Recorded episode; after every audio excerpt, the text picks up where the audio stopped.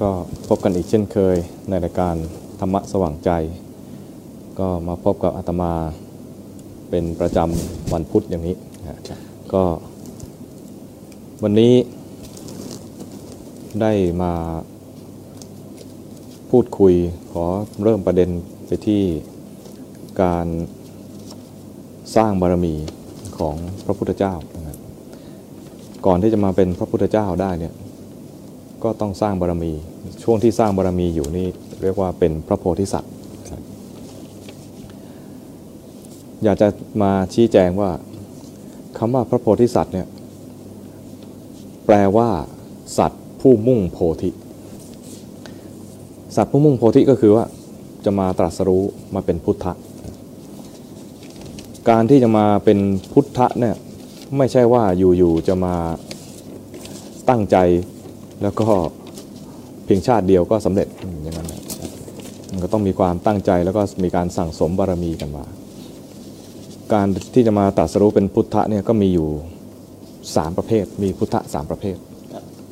เพราะนั้นโพธิสัตว์ก็จึงมีสามประเภทด้วย เราได้ยินคำว่าโพธิสัตว์ส่วนใหญ่ก็จะนึกถึงว่าจะมีเพียงประเภทเดียวก็คือว่าจะมาตรัสรู้เป็นพระสัมมาสัมพุทธะนะครับ ก็อันนั้นก็ไม่ผิดอะไร แต่ว่าที่จะมาพูดวันนี้ก็คือว่ามีคำแสดงพระโพธิสัตว์ ประเภทของพระโพธิสัตว์เนี่ยอยู่ในคัมภีร์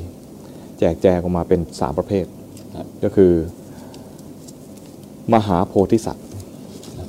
มหาโพธิสัตว์นี่ก็คือผู้ที่จะมาตรัสรู้คือสั่งสมบารมี เพื่อจะมาตรัสรู้เป็นพระสัมมาสัมพุทธเจ้า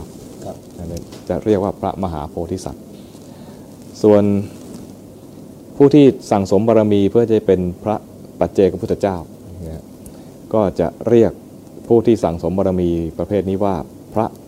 ปัจเจกับโพธิสัตว์ จะมีศัพท์เฉพาะ ส่วนพระสาวกทั้งหลาย พระสาวกทั้งหลายเนี่ยมาตรัสรู้เป็นพระอรหันต์ตามพระพุทธเจ้าเนี่ยนะ คือมาฟังธรรมพระพุทธเจ้า แล้วก็ตรัสรู้ตาม รวมทั้งแม้จะฟังธรรมครูบาอาจารย์ด้วยกัน คือฟังธรรมจากพระสาวกด้วยกัน แล้วก็มาตรัสรู้ตาม ก็ยังเรียกว่าเป็นอนุพุทธะอนุแปลว่าตามพุทธะก็คือตรัสรู้ก็คือเป็นผู้รู้ผู้ตื่นผู้เบิกบาน แต่ไม่ได้เป็นผู้รู้ผู้ตื่นผู้เบิกบาน ในแนวที่เรียกว่าตรัสรู้เองแบบพระสัมมาสัมพุทธเจ้า หรือพระปัจเจกพุทธเจ้า ความตรัสรู้ตรงนั้นเนี่ยเรียกว่าตรัสรู้ตามตรัสรู้ตามเนี่ยเพราะว่าต้องฟังคำสั่งสอนของบุคคลอื่นก่อน บุคคลอื่นในที่นี้ก็คือเป็นพระพุทธเจ้าผู้เป็นสัมมาสัมพุทธะนะครับแม้กระนั้น ในขณะที่ยังไม่เป็นพระอรหันต์เนี่ยในขณะที่กำลังสั่งสมบารมีเพื่อมารู้ตามพระพุทธเจ้าพระองค์ใดพระองค์หนึ่งนี่นะก็ยังเรียกสัตว์เหล่านั้นว่าเป็นโพธิสัตว์ แต่เรียกเรียกเป็นศัพท์เฉพาะว่าสาวกะโพธิสัตว์ดังนั้นอย่างพวกเราพวกท่านอย่างนี้ทั้งหลายเนี่ยนะครับก็ถ้าเราไม่ได้หวังที่จะเป็นพระพุทธเจ้าในอนาคต แล้วก็ไม่ได้หวังว่าจะไปเป็นพระปัจเจกพุทธเจ้าในอนาคต พวกเราก็ถ้าตั้งใจจะรู้ตามขอเป็นขอแค่พ้นทุกข์ไม่ใช่ว่าจะต้องไปหาทางเอาเองเหมือนอย่างพระสัมมาสัมพุทธเจ้าเลยนะขอแค่พ้นทุกข์ตามพระองค์ไป อย่างนี้เราก็จัดอยู่ในและกำลังสั่งสมบารมีอยู่เนี่ยนะเราก็จัดอยู่ในประเภทโพธิสัตว์เหมือนกันแต่เป็นโพธิสัตว์ในแนวที่ว่าเป็นสาวกะโพธิสัตว์แต่นี้บางคนก็ไม่กล้าเรียกตัวเองว่าโพธิสัตว์ เพราะว่าเหมือนจะไปเทียบเคียงกับพระพุทธเจ้า อันนี้ก็ให้เข้าใจกันว่า ในพระอัตถกถาจารย์เนี่ยท่านแบ่งโพธิสัตว์เป็นสามประเภทอย่างนี้โพธิสัตว์ที่เพื่อที่จะเป็นพ ระสัมมาสัมพุทธเจ้าอันนี้ก็เรียกว่าพระมหาโพธิสัตว์ พระโพธิสัตว์ที่จะไปเป็นพระปัจเจกพุทธเจ้าเรียกว่าปัจเจกโพธิสัตว์ แล้วก็ส่วนสาวกทั้งหลาย ก่อนจะมาเป็นสาวกก็เป็นโพธิสัตว์เหมือนกัน เป็นสาสาวก เป็นโพธิสัตว์ประเภทว่าสาวกก็คือมีศัพท์เฉพาะว่าสาวกะโพธิสัตว์นั้นพวกเราทั้งหลายที่นี้ก็น่าจะอยู่ในกลุ่มนี้ ก็คือยังยังไม่ตัดสรู้ ยังไม่บรรลุมรรคผลก็สั่งสมบารมีสั่งสมบารมีเนี่ยก็มีบารมีอยู่ 10 อย่างบารมีที่เราจะสั่งสมกันก็มีอะไรบ้าง ทานบารมี ศีลบารมี เนคขมมะบารมี ปัญญาบารมี วิริยะบารมี ขันติบารมี สัจจะบารมี อธิษฐานบารมี เมตตาบารมี แล้วก็อุเบกขาบารมีบารมีทั้ง10เหล่านี้ถ้าจะไปเป็นพระสัมมาสัมพุทธเจ้าต้องบรรเพ็ญอย่างเอกอุทำอย่างยิ่งยวด ก็ทำทั้งสามระดับเลยคือบารมีปกติ แล้วก็อุปบารมีคือประมาณว่าสละอวัยวะได้ ปรมัตถบารมีก็สละชีวิตได้ เพื่อบารมีแต่ละข้อแต่ละข้อ แต่สำหรับ สาวกะโพธิสัตว์เนี่ยอาจจะไม่ต้องถึงขั้นเสียสละชีวิตก็ได้ครับผมว่าเพราะว่าเราไม่ได้หวังอะไรตำแหน่งใหญ่ขนาดนั้น เราหวังหวังเพียงแค่ว่าจะพ้นทุกข์ไปตามท่านนะตามท่านในนี้คือตามพระพุทธเจ้าครับพระสัมมาสัมพุทธเจ้า ก็แต่ก็อย่าละเลยในบารมีทั้งสิบนี้นะครับทานถ้ามีโอกาสก็ควรให้ ศีล ต้องหมั่นฝึกฝนตนเองให้มีศีลครับเนคขมมะก็ควรจะก็ควรทำบ้าง ก็คือต้องรู้จักออกจากกามบ้างครับเนคขมมะนี่ไม่ใช่ว่าจะไปต้องไปบวชตลอดชีวิตอะไรอย่างเงี้ยนะแต่ว่าต้องหัดละกามได้บ้างครับอย่างเช่นว่าที่ไหนก็มีจัดบวชสมมุตินะครับครับ เราก็ขอละกามสักช่วงเวลาหนึ่งครับหรือ ในการเป็นพุทธศาสนิกชนเนี่ยจะมีการรับศีลที่เรียกว่าศีลอุโบสถ ตอนรับศีลอุโบสถเนี่ยจะมันจะมีอยู่ข้อหนึ่งข้อ 3 เรียกว่าอพรหมจริยา ก็คือถือพรหมจรรย์แม้จะแต่งงานแล้วก็ตามเถอะมีลูกมีภรรยามีสามีแล้วก็ตามเนี่ยนะแต่ในในเดือนหนึ่งเนี่ยขอสัก2วัน หรือ 4 วันนะในจริง ๆ แล้วมันจะมี 4 วันนะครับ วัน 8ค่ำวัน 15ค่ำวันวันขึ้นวันแรมนะครับครับมีขึ้น 8ค่ำขึ้น 15ค่ำแรม 8ค่ำแรม 15ค่ำถ้าหากเดือนไหนเป็นเดือนขาดก็แรม 14ค่ำก็จะมีอยู่ 4 วันที่จะเราเรามีโอกาสที่จะสร้างบารมีในแง่ของเนคขมมะก็คือมาถืออุโบสถครับถืออุโบสถจะถือที่บ้านก็ได้ ถือที่วัดก็ได้นะไม่ไม่จำกัดสถานที่ดูอย่างพระมหาชนกเนี่ย ถือกลางทะเลก็ยังได้เลยครับไม่มีวัดที่ไหนเนี่ยก็ครับรักสมทานเองด้วยครับไม่ต้องรอให้พระมาให้ศีลด้วย นึกสมาทานเองได้เลยมัวแต่รอพระนี่พระต้องถอแพหรือนั่งเรือไปแตกจริงๆกลางทะเลก็ไม่ได้นะแต่รู้ว่ามีศีลในข้อที่เรียกว่าเอ่ออุโบสถ อุโบสถศีลแล้วพระมหาชนกว่ายน้ำไปเห็นดวงจันทร์เต็มดวงอ้าววันนี้เป็นวันอุโบสถ ก็สมาทานศีลอุโบสถเลยครับที่นั่นเลย อย่างนี้เป็นต้นก็คือว่าเป็นโอกาสของเราที่ละที่ว่าในดึงหนึ่งหนึ่งเดือนเนี่ยจะมีอยู่ 4 วันเป็นวันอุโบสถ ยุคนี้ก็อาจจะยากสักหน่อย ตรงที่ว่าวันอุโบสถเนี่ยจะต้องไม่บริโภคมื้อเย็นเนี่ยนะครับ แล้วก็บริโภคเพียงชั่วเที่ยง ก็การงานมันมีการทำงานเป็นวันจันทร์ถึงวันศุกร์ วันอุโบสถเนี่ยบางทีมันตรงในวันวันทำงานนะก็ต้องเข้าใจว่าวันอุโบสถเนี่ยเป็นเพียงแค่สมมุติให้เราฝึก คนสมัยก่อนเนี่ยก็คือ วันพระก็หยุดงานนะหยุดงานเลยครับแล้วก็แล้วก็ไอ้ที่อย่างที่เอ่อในเรื่องที่มีเศรษฐีท่านหนึ่งรักษาอุโบสถ วันนั้นไปรับคนงานใหม่ คนงานใหม่ก็ไม่ทราบ ว่าที่บ้านนี้ที่บ้านท่านเศรษฐีนี้เขาถือศีลอุโบสถกันในวันพระในวันอุโบสถเนี่ยก็ไปทำงานซะเต็มที่เลย เนื่องจาก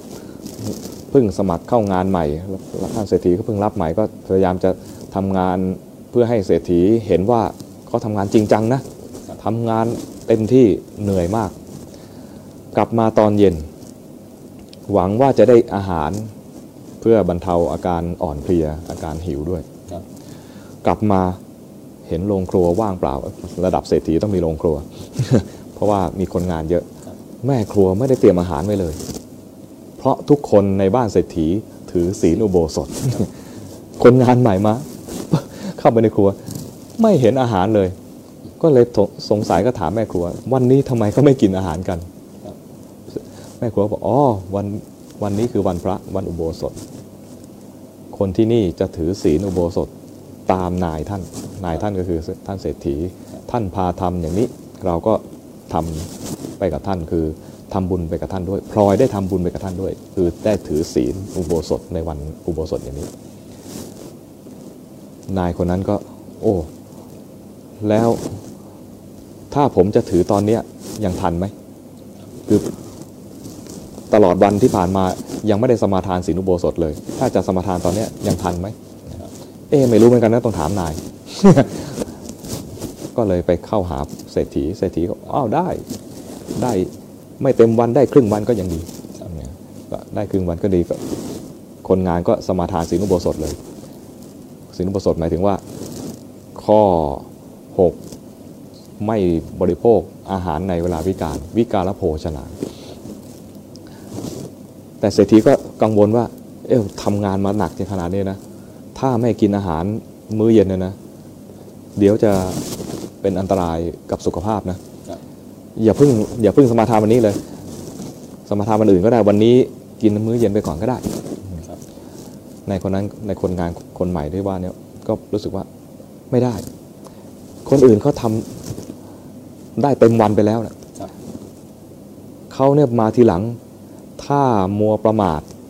แล้วก็ไม่ยอมทำตามนายไปนี่นะเกรงว่าจะมีบุญน้อยแล้วก็ตามนายไม่ทันนี่ก็เขาคิดดีนะครับ ครึ่งวันก็ยังดีอะคิดอย่างนี้ครึ่งวันก็ยังดี ขอให้ได้รักษาศีลอุโบสถครั้งนี้ การรักษาศีลอุโบสถเนี่ยก็จะมีทั้งเนคขมมะบารมี ศีลบารมี สัจจะบารมี ขันติบารมีมากันพร้อมในการกระทำครั้งเดียวนี้เลย ในคนนั้นนะพอสมาทานศีลอุโบสถ ก็งดเว้นอาหารมื้อเย็นไปด้วยเลย ตั้งใจเด็ดเดี่ยว ทั้งที่จะทำงานมาทั้งวันแล้วก็เหนื่อยหิวเพลีย ร่างกายนี่ต้องการอาหารมาก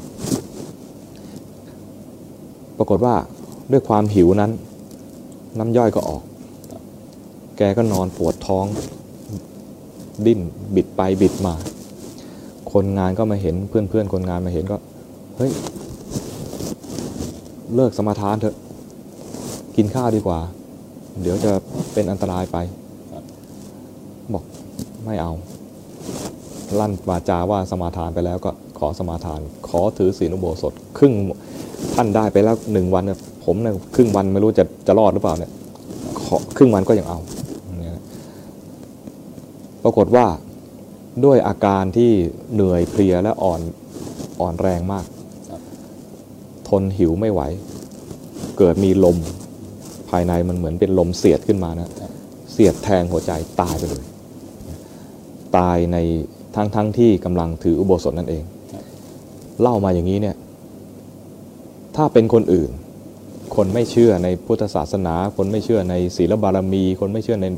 เนคขมะบารมี ไม่เชื่อใน ขันติบารมี สัจจะบารมี ก็รู้สึกว่า โง่จังทำไมไม่กินข้าวไม่รักษาชีวิตเอาไว้ แต่ถ้ามองในแง่ของผู้สั่งสมบารมี จะรู้สึกว่านายคนนี้เนี่ยได้สร้างบารมีอย่างยิ่งยวดเลย เพราะเอาชีวิตเขาแรกเลย สังเกตนะครับว่าเขาไม่สนใจชีวิตในชาตินี้เลย เขาตั้งใจที่จะสั่งสมบารมี ต้องการสร้างบุญ แล้วเพียงแค่เพียงแค่ครึ่งวันที่เขารักษาอุโบสถ แล้วก็ต้องเสียสละชีวิตไปเลยนะปรากฏว่าเขาได้รับผลบุญได้รับผลบุญในแง่ที่ว่าไปเป็นเทวดาเลย เห็นผลเลยทันที คือตายสภาพศพอาจจะดูไม่สวย คือดูแล้วเนี่ยมีการดิ้นรนกระวนกระวาย แต่ในร่างกายที่กำลังดิ้นรนกระวนกระวายเนี่ยใจกำลังมีความปีติ อิ่มอกอิ่มใจในการที่เราไม่ผิดศีลในการที่เราได้รักษาสัจจวาจา ในการที่เราจะอดทนได้ แม้ความหิวมาบีบคั้น ก็ไม่ผิดคำพูดที่ว่าจะรักษาศีลอุโบสถ มันอยู่ที่แนวคิดและมุมมองในการสมาทานศีลนั้น คนที่จะมาสมาทานศีล ไม่ใช่เพียงแค่รักษาศีล หรือว่าไม่ใช่เพียงแค่ได้ศีลบารมี มันได้ศีลบารมี สัจจะบารมีขันติบารมีได้หลายอย่าง สัจจะบารมีอธิษฐานบารมีก็ได้ด้วยคือเป็นความตั้งใจมันอธิษฐานไม่ใช่ขอนะครับ อธิษฐานบารมีเนี่ยเวลาคนไทยเวลาจะไปอธิษฐานอะไรต่อหน้าพระพุทธรูปเนี่ยส่วนใหญ่ก็จะประคุณขอให้ฉันได้ร่ำได้รวย งวดนี้ขอสามตัววันนี้พอดีหวยออก อย่างเงี้ยคืออธิษฐานของคนไทยเนี่ยจะแปลว่าไปขอ แต่จริงอธิษฐานในแง่ของพุทธศาสนาคือความตั้งใจมั่น ตั้งใจมั่นว่าจะทำอะไรแล้วทำเด็ดเดี่ยว จะไม่วอแวร์กับสิ่งที่มารบกวนรอบข้าง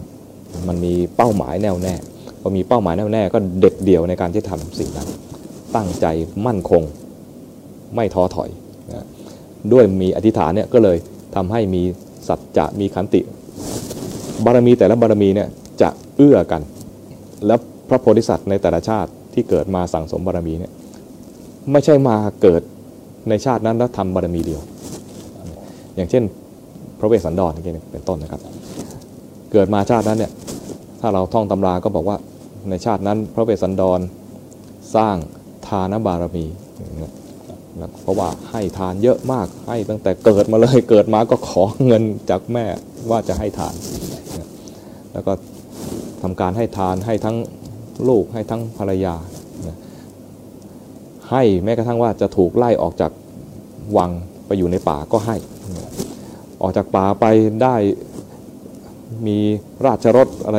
ก็มีคนมาขอก็ให้ จนกระทั่งว่าไม่มีอะไร ไม่มีทรัพย์สมบัติติดตัว ต้องไปอยู่ในป่าโดยที่ไม่มีทรัพย์สมบัติอะไร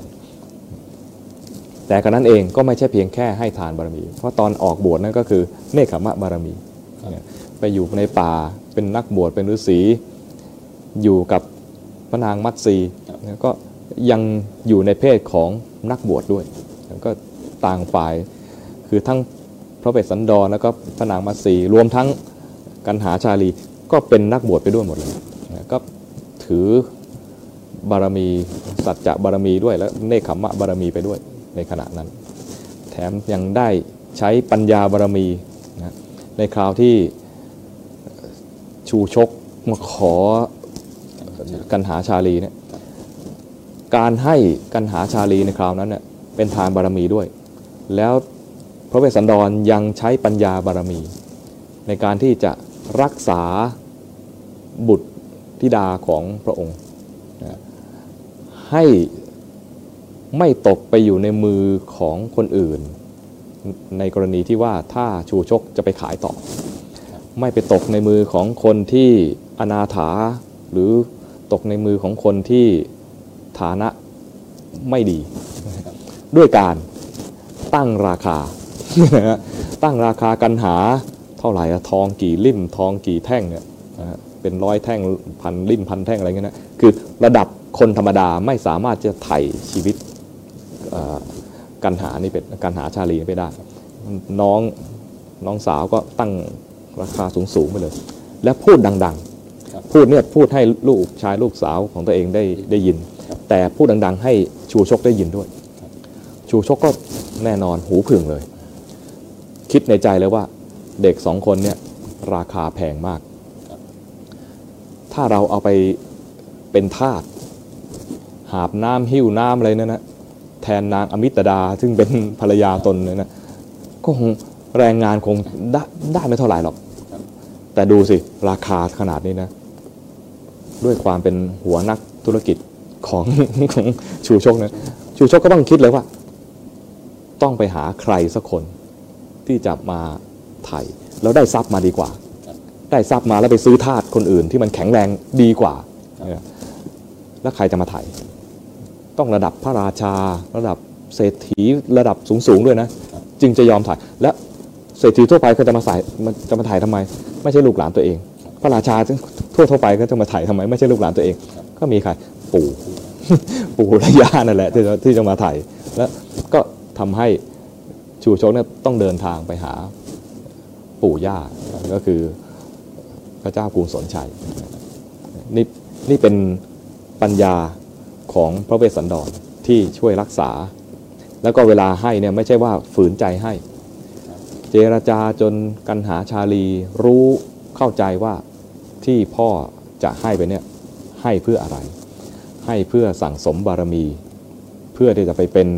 พระพุทธเจ้าเพื่อช่วยเหลือสัตว์โลกให้พ้นทุกข์อธิบายจนกันหาชาลี ยอมที่จะร่วมในการสร้างบารมีครั้งนี้ด้วย การให้พระนางมัสีก็เช่นกันเดียวกัน มีพราหมณ์จำแรงมา มีพราหมณ์จำแรงมาแล้วก็มาขอพระนางมัตสีก่อนที่จะพระพระราชทานนางมัตสีไปให้พราหมณ์จำแรงนั้น ก็ยังมองพระเวสสันดรก็ยังมองคือไม่ได้ฝืนใจให้นะไม่ได้ไปฝืนใจว่าพระนางมัตสีไม่อยากไปแล้วก็จะจะ เป็นการขืนใจภรรยาตัวเอง ยังมองหน้าพระนางมัสีพระนางมัสีก็กล่าวสัจวาจาขึ้นมาเลยว่า ว่าพระองค์เองเนี่ยพระนางมัสีเนี่ยเป็นนางกษัตริย์ ผู้จิตใจเข้มแข็ง เป็นเเป็นเป็นภรรยาของพระเวสสันดร ผู้มีจิตใจเข้มแข็งด้วย จะขอสร้างบารมีร่วมกับพระเวสสันดร พระเวสสันดรจะไปเป็นพระพุทธเจ้าที่ไหนก็ขอจะตามตามไปเป็นสร้างบารมีเพื่อตรัสรู้ตามในในคราวที่พระองค์เป็นเป็นพระพุทธเจ้าในอนาคตด้วย มีจิตใจเข้มแข็งมั่นคง จะเอาไปฆ่าก็ยอม จะเอาจะเอาพระองค์เองเนี่ยจะถูกพระราชทานไปให้ใครก็ยอม แม้เขาจะเอาไปแล้วจะไปฆ่าไป ทำอะไรยอมหมดเลย เรียกว่าจิตใจของพระนางมัสีก็เข้มแข็งมาก หรือยอม อันนี้เรียกว่าต่างฝ่ายต่างเกิดมาร่วมกันเพื่อหนุนกัน กันหาชาลีก็เกิดมาเพื่อหนุนให้พระเวสสันดรได้สร้างบารมี พระโพธิสัตว์ได้สร้างบารมีพระนางมัสีก็เกิดมาเพื่อหนุนกัน เพื่อจะสร้างบารมี ต่างฝ่ายต่างสร้างบารมี แต่บารมีของแต่ละแต่ละท่านแต่ละองค์เนี่ยจะไม่เหมือนกัน พระเวสสันดรสร้างบารมีเพื่อไปเป็นพระโพธิสัตว์ แบบมหาโพธิสัตว์ ก็คือเพื่อไปเป็นพระสัมมาสัมพุทธเจ้าในอนาคต กันหาชาลีก็สร้างบารมีนะกันหาชาลีก็สร้างบารมีเพื่อไปเป็นสาวกะโพธิสัตว์นะพระนางมัสีก็สร้างบารมี สร้างแล้วก็ไปเป็นสาวกะโพธิสัตว์ดังนั้นเวลาที่พระนางมัสีเกิดมาสร้างบารมี พร้อมกับพระมหาโพธิสัตว์เนี่ยหลายชาติมาก ในเวลาที่ ระนางมัสีมาเกิดในชาติสุดท้ายก็เป็นพระนางพิมพานะก็เลยมีมีอะไรอะมีของเล่นเยอะ เพราะว่าสร้างบารมีมาเยอะมาก ไม่เหมือนกับบุคคลอื่น ๆที่มาบรรลุธรรม แล้วก็พระนางมัสีนะพอพอพอมาเป็นพระพระนางพิมพาแล้วระลึกชาติได้มากกว่าคนอื่น ในบรรดาสาวกด้วยกัน ในว่าในบรรดาสาวิกาด้วยกันระลึกชาติได้ไป ได้ไกลกว่าคนอื่นครับเป็นเพราะอาจจะเป็นเพราะว่าได้สร้างบารมีมาคู่กับพระมหาโพธิสัตว์อยู่หลายชาติพวกเราเองเหมือนกัน พวกเราเนี่ยก็เป็นผู้ที่ปรารถนาจะพ้นทุกข์ก็ต้องสร้างบารมี อย่าเพียงแค่ว่าจะมุ่งมั่นที่จะทำสมถกรรมฐานวิปัสสนากรรมฐาน แล้วก็ดูถูกบารมีอื่นๆ มันต้องสร้างบารมีเพื่อให้มันได้มีกำลังของใจที่จะไปสู่มรรคผลนิพพาน การการทำสมถะนั้นก็ดีอยู่นะการทำวิปัสสนานั้นก็ดีอยู่นะควรทำนะแต่อย่าละเลยบารมีอื่นๆนะการช่วยเหลือซึ่งกันและกันในหมู่ชาวพุทธ หรือแม้แต่ไม่ใช่ชาวพุทธก็ควรทำ นั่นคือการมีน้ำใจ มีเมตตา มีการให้ทานให้สิ่งของเมตตาอาจจะเป็นเพียงความตั้งใจไว้ในใจว่าขอให้สัตว์ทั้งหลายจงมีความสุข อย่าได้มีความทุกข์เลยนี่คือเป็นการเมตตา แต่การแสดงออกการแสดงออกก็ควรมีด้วย เมตตาเหมือนยิ้มให้ แต่ทานบารมีคือเขาหิวอยู่เอาก๋วยเตี๋ยวให้เขาด้วย อเลี้ยงด้วย ประมาณนี้คือมีทั้งอาหารและเครื่องดื่มเรียกว่าเห็นคนหิวแล้วเราเมตตาเขาเหมือนยิ้มให้อย่างเดียวเขายังไม่หายหิว ถ้าเรามีก็ควรจะให้อาหารก็ด้วย อย่างนี้ก็เรียกว่าได้ทำทานบารมี นอกจากจะมีเมตตาบารมีแล้วก็ให้ทานก็คือเป็นทานบารมี รักษาศีลของตนให้ดี ศีลที่ผิดกันมากเดี๋ยวนี้นะฮะคือศีลเกี่ยวกับวาจา วาจาเนี่ยไม่ใช่วาจาออกเสียงนะเป็นวาจาที่คีย์คีย์เป็นตัวหนังสือนะฮะจนกระทั่งเรียกว่าเพลิน ด่ากันจน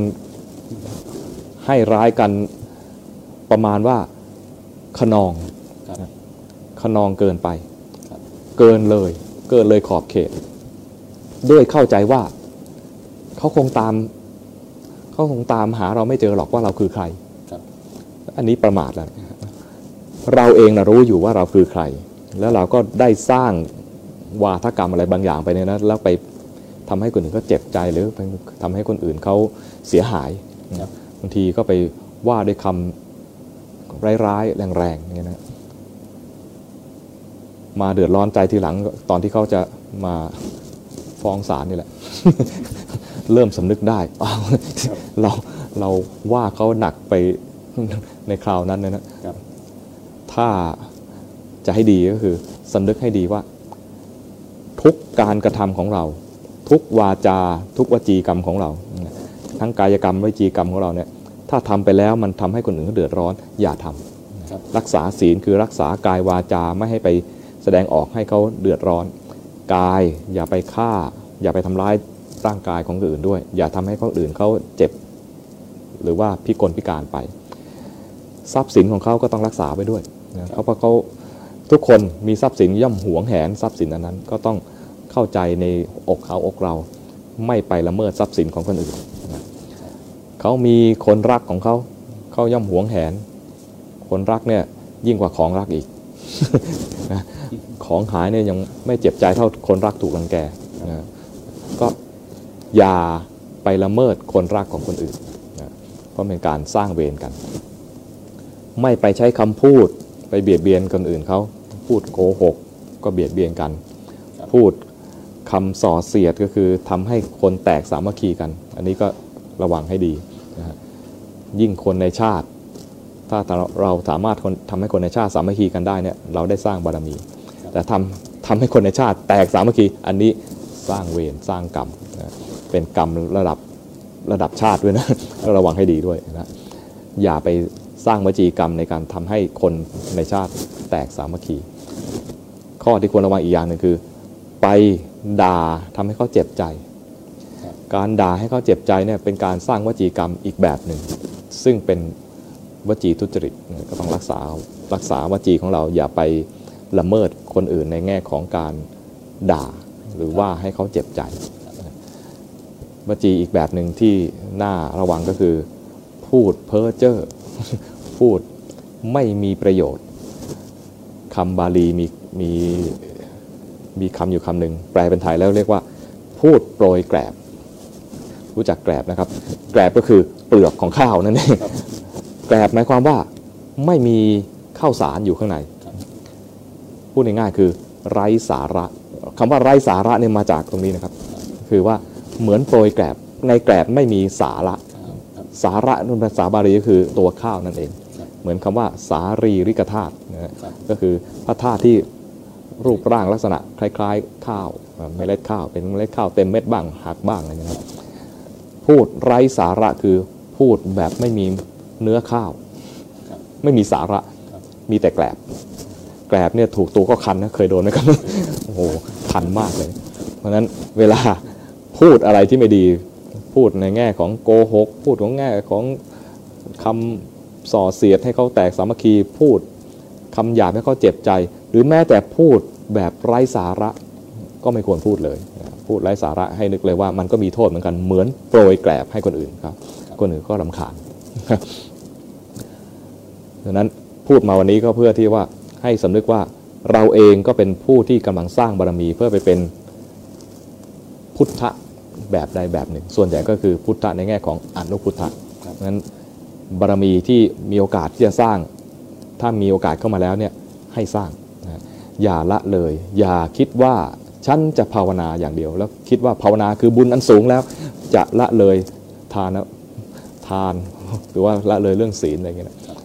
จริง ๆ แล้วเรามีโอกาสที่จะทำบุญได้หลายแบบนะไม่มีแค่ทานรักษาศีลหรือว่าหรือว่าภาวนาเท่านั้น บารมีต่างๆ ที่พระพุทธเจ้าได้ทรง สร้างมาสั่งสมเอาไว้เนี่ยแล้วพระองค์ได้เล่าให้พวกเราฟังในชาดกก็ตามหรือในพระสูตรต่างๆ ที่เล่าถึงอดีตชาติของพระองค์ เป็นตัวอย่างที่ดี เป็นตัวอย่างให้เราดำเนินตาม ว่าพระองค์เคยทำถึงได้ถึงขนาดนั้น เราไม่ต้องถึงเต็มที่แบบว่าไม่ต้องถึงให้ถึงกับอะไรยอมสละชีวิตอย่างพระองค์ก็ได้บางชาติในพระองค์ยอมสละดวงตาเลยนะควักตาให้นะ เราในชาตินี้อาจจะไม่ต้องถึงขนาดนั้น แต่ให้เป็นแบบอย่างว่าพระองค์เคยทำขนาดนี้ เราเองก็จะมีมีความรู้สึกว่ามีกำลังใจว่าไหนๆเราเกิดมาชาตินี้ พบพุทธศาสนา เราเห็นความยากลำบากในการสร้างบารมีของพระมหาโพธิสัตว์เนี่ยเราได้มาเกิดในยุคที่มีคำสอนของพระพุทธเจ้าพระองค์นี้แล้วเนี่ยถ้ายังประมาทอยู่เนี่ยเราสั่งสมความประมาทในชาตินี้ อย่าคิดว่าไปเจอพระพุทธเจ้าพระองค์หน้า แล้วเราจะบรรลุธรรม เราก็คงจะประมาทอย่างนี้แหละ แล้วเราประมาทนี้มาไม่รู้กี่ครั้งแล้ว เจอพระพุทธเจ้าแล้วก็เอาไว้ก่อนอย่างเงี้ยนะมากี่ครั้งแล้ว ชาตินี้มาเจอพุทธศาสนาในในคราวนี้แล้วเนี่ยอย่าให้โอกาสนี้ผ่านเลยไป โดยที่เราไม่ได้ประโยชน์จากการตรัสรู้ของพระองค์เลยอย่างน้อยๆให้ตั้งใจไว้ว่าขอสั่งสมบารมีเพื่อเป็นสาวกโพธิสัตว์นี่ก็ยังยังถือว่าอยังต่ำสุด ถ้าตั้งใจว่าขอไปเป็นพระปัจเจกพุทธเจ้า สักองค์หนึ่งก็จะสูงขึ้นมา หรือถ้าใครตั้งใจที่จะไปเป็นพระสัมมาสัมพุทธเจ้าในอนาคต ขอเป็นพระโพธิสัตว์ประเภท มหาโพธิสัตว์ก็ขออนุโมทนานะจะสำเร็จไม่สำเร็จก็ขออนุโมทนาไปก่อนครับ ถ้ามีคำถามเข้ามาจาก Facebook ครับ ก็คำถามนี้เอิ่มสำหรับ ผู้ที่ถามคำถามนี้ก็ถามมาสามคำถามครับเอาทีละคำข้อถามหนึ่งข้อหนึ่งครับ พระพุทธเจ้าประเภทเอ่อศรัทธาครับศรัทธาที่กะทิกะใช่ครับเน้นสั่งสมอะไรบ้าง ในเวลาที่อสงไขยกับและเขียนอ่านไม่ค่อยออกเดี๋ยวขอไปและบางคนเขาอยากเป็นเขาเคยอธิษฐานมาก่อนหรือเปล่าครับ ยังไงงงงๆอยู่นะคำถามยาวพิสัทธาธิกะเน้นสั่งสมอะไรบ้าง กินเวลากี่อสงไขยกลับ แล้วบางคนที่เขาอยากเป็นเขาคงเคยอธิษฐานมาก่อนหรือเปล่าอ๋อฮะพระพุทธเจ้าประเภทศรัทธาธิกะ หมายความว่าคือการสั่งสมบารมีที่จะมาเป็นพระพุทธเจ้าเนี่ยนะครับแบ่งเป็นสามประเภทครับประเภทปัญญาธิกะศรัทธาธิกะ แล้วก็วิริยาธิกะ คือเน้นเน้นกำลังกำลังในที่นี้เนี่ยมันจะมีกำลังตัวตัดสินอยู่สามสามสามส่วนด้วยกันนะครับส่วนแรกก็คือปัญญาครับพระโพธิสัตว์ที่ยิ่งด้วยปัญญานะยิ่งด้วยปัญญาเนี่ยก็จะสั่งสมบารมีได้เร็วครับเช่น พระพุทธเจ้าของเราในยุคนี้ครับพระพุทธเจ้าพระสัมที่เรียกว่าอยู่ในโคตมะ พระนามว่าโคตมะเนี่ยนะฮะครับจริงๆไม่ค่อยอยากจะเอ่ยชื่อ พระองค์จริงๆเหมือนกับว่าการเอ่ยชื่อเนี่ยมันโดยโดยสาวกนั้นการเอ่ยชื่อพระพุทธเจ้าเนี่ยมันจะทำให้ดูเหมือนไม่ค่อยเคารพครับก็เอาว่าพระพุทธเจ้าของเราในยุคนี้ก็แล้วกันนะครับครับพระเจ้าเนี่ยของเราในยุคนี้เนี่ยก็สั่งสมบารมีประเภทปัญญาธิกะครับพระพุทธเจ้าที่สั่งสมบารมีตอนสมัยเป็นพระโพธิสัตว์เป็น ปัญญาธิกะเนี่ยใช้เวลาสี่อสงไขยกระแสนกับครับนับตั้งแต่ได้รับพุทธพยากรณ์คือได้รับพยากรณ์จากพระพุทธเจ้า พระองค์ใดพระองค์หนึ่งครับในกรณีของพระองค์ปัจจุบันนี้ก็คือ ได้รับพยากรณ์จากพระพุทธเจ้าพระนามว่าทีปังกรนะถ้าเป็นประเภทศรัทธาธิกะ ก็จะกินเวลาสองเท่า เป็นเท่าไหร่แปดอสงไขยกระแสนกับครับ นะนับตั้งแต่ได้รับพยากรณ์จากพระพุทธเจ้าองค์ใดองค์หนึ่งครับนะถ้าเป็นประเภทวิริยาธิกะ ก็อีกสองเท่าของพระพระประเภทศรัทธาธิกะ ก็คือ 16 อสงไขยกระแสนกับนับตั้งแต่ได้รับพยากรณ์จากพระพุทธเจ้าองค์ใดองค์หนึ่ง เป็นองค์แรกนั่นแหละครับ อย่างเช่นเอ่อพระเมตเตยยะคือพระศรีระยะเมตไตรเนี่ยครับก็ตามตำราก็ว่าเป็นประเภทวิริยาธิกะ สั่งสมบารมีมาตั้งแต่ 16 อสงไขย16อสงไขยกระแสนกับนับตั้งแต่ได้รับพยากรณ์นะครับครับ ก่อนได้รับพยากรณ์นี่ก็อีกนานเลยนะครับ อีกไกลเลยเหมือนกันครับก็ เคยอธิษฐานมาก่อนหรือเปล่า ต้องเคยอธิษฐานมาครับครับ คนที่อยากจะเป็นเนี่ย บางทีก็เคยอธิษฐานมาก่อนในชาติก่อนๆหน้านี้ครับบางทีก็เพิ่งมาอธิษฐานในชาตินี้ก็มีครับเช่นว่า มาในชาตินี้ได้ฟังธรรมจากครูบาอาจารย์จากพระหรือได้อ่านหนังสือ พุทธประวัติหรือประวัติของพระสาวกหรือพระพระพุทธเจ้าในอดีตนะครับว่าพระองค์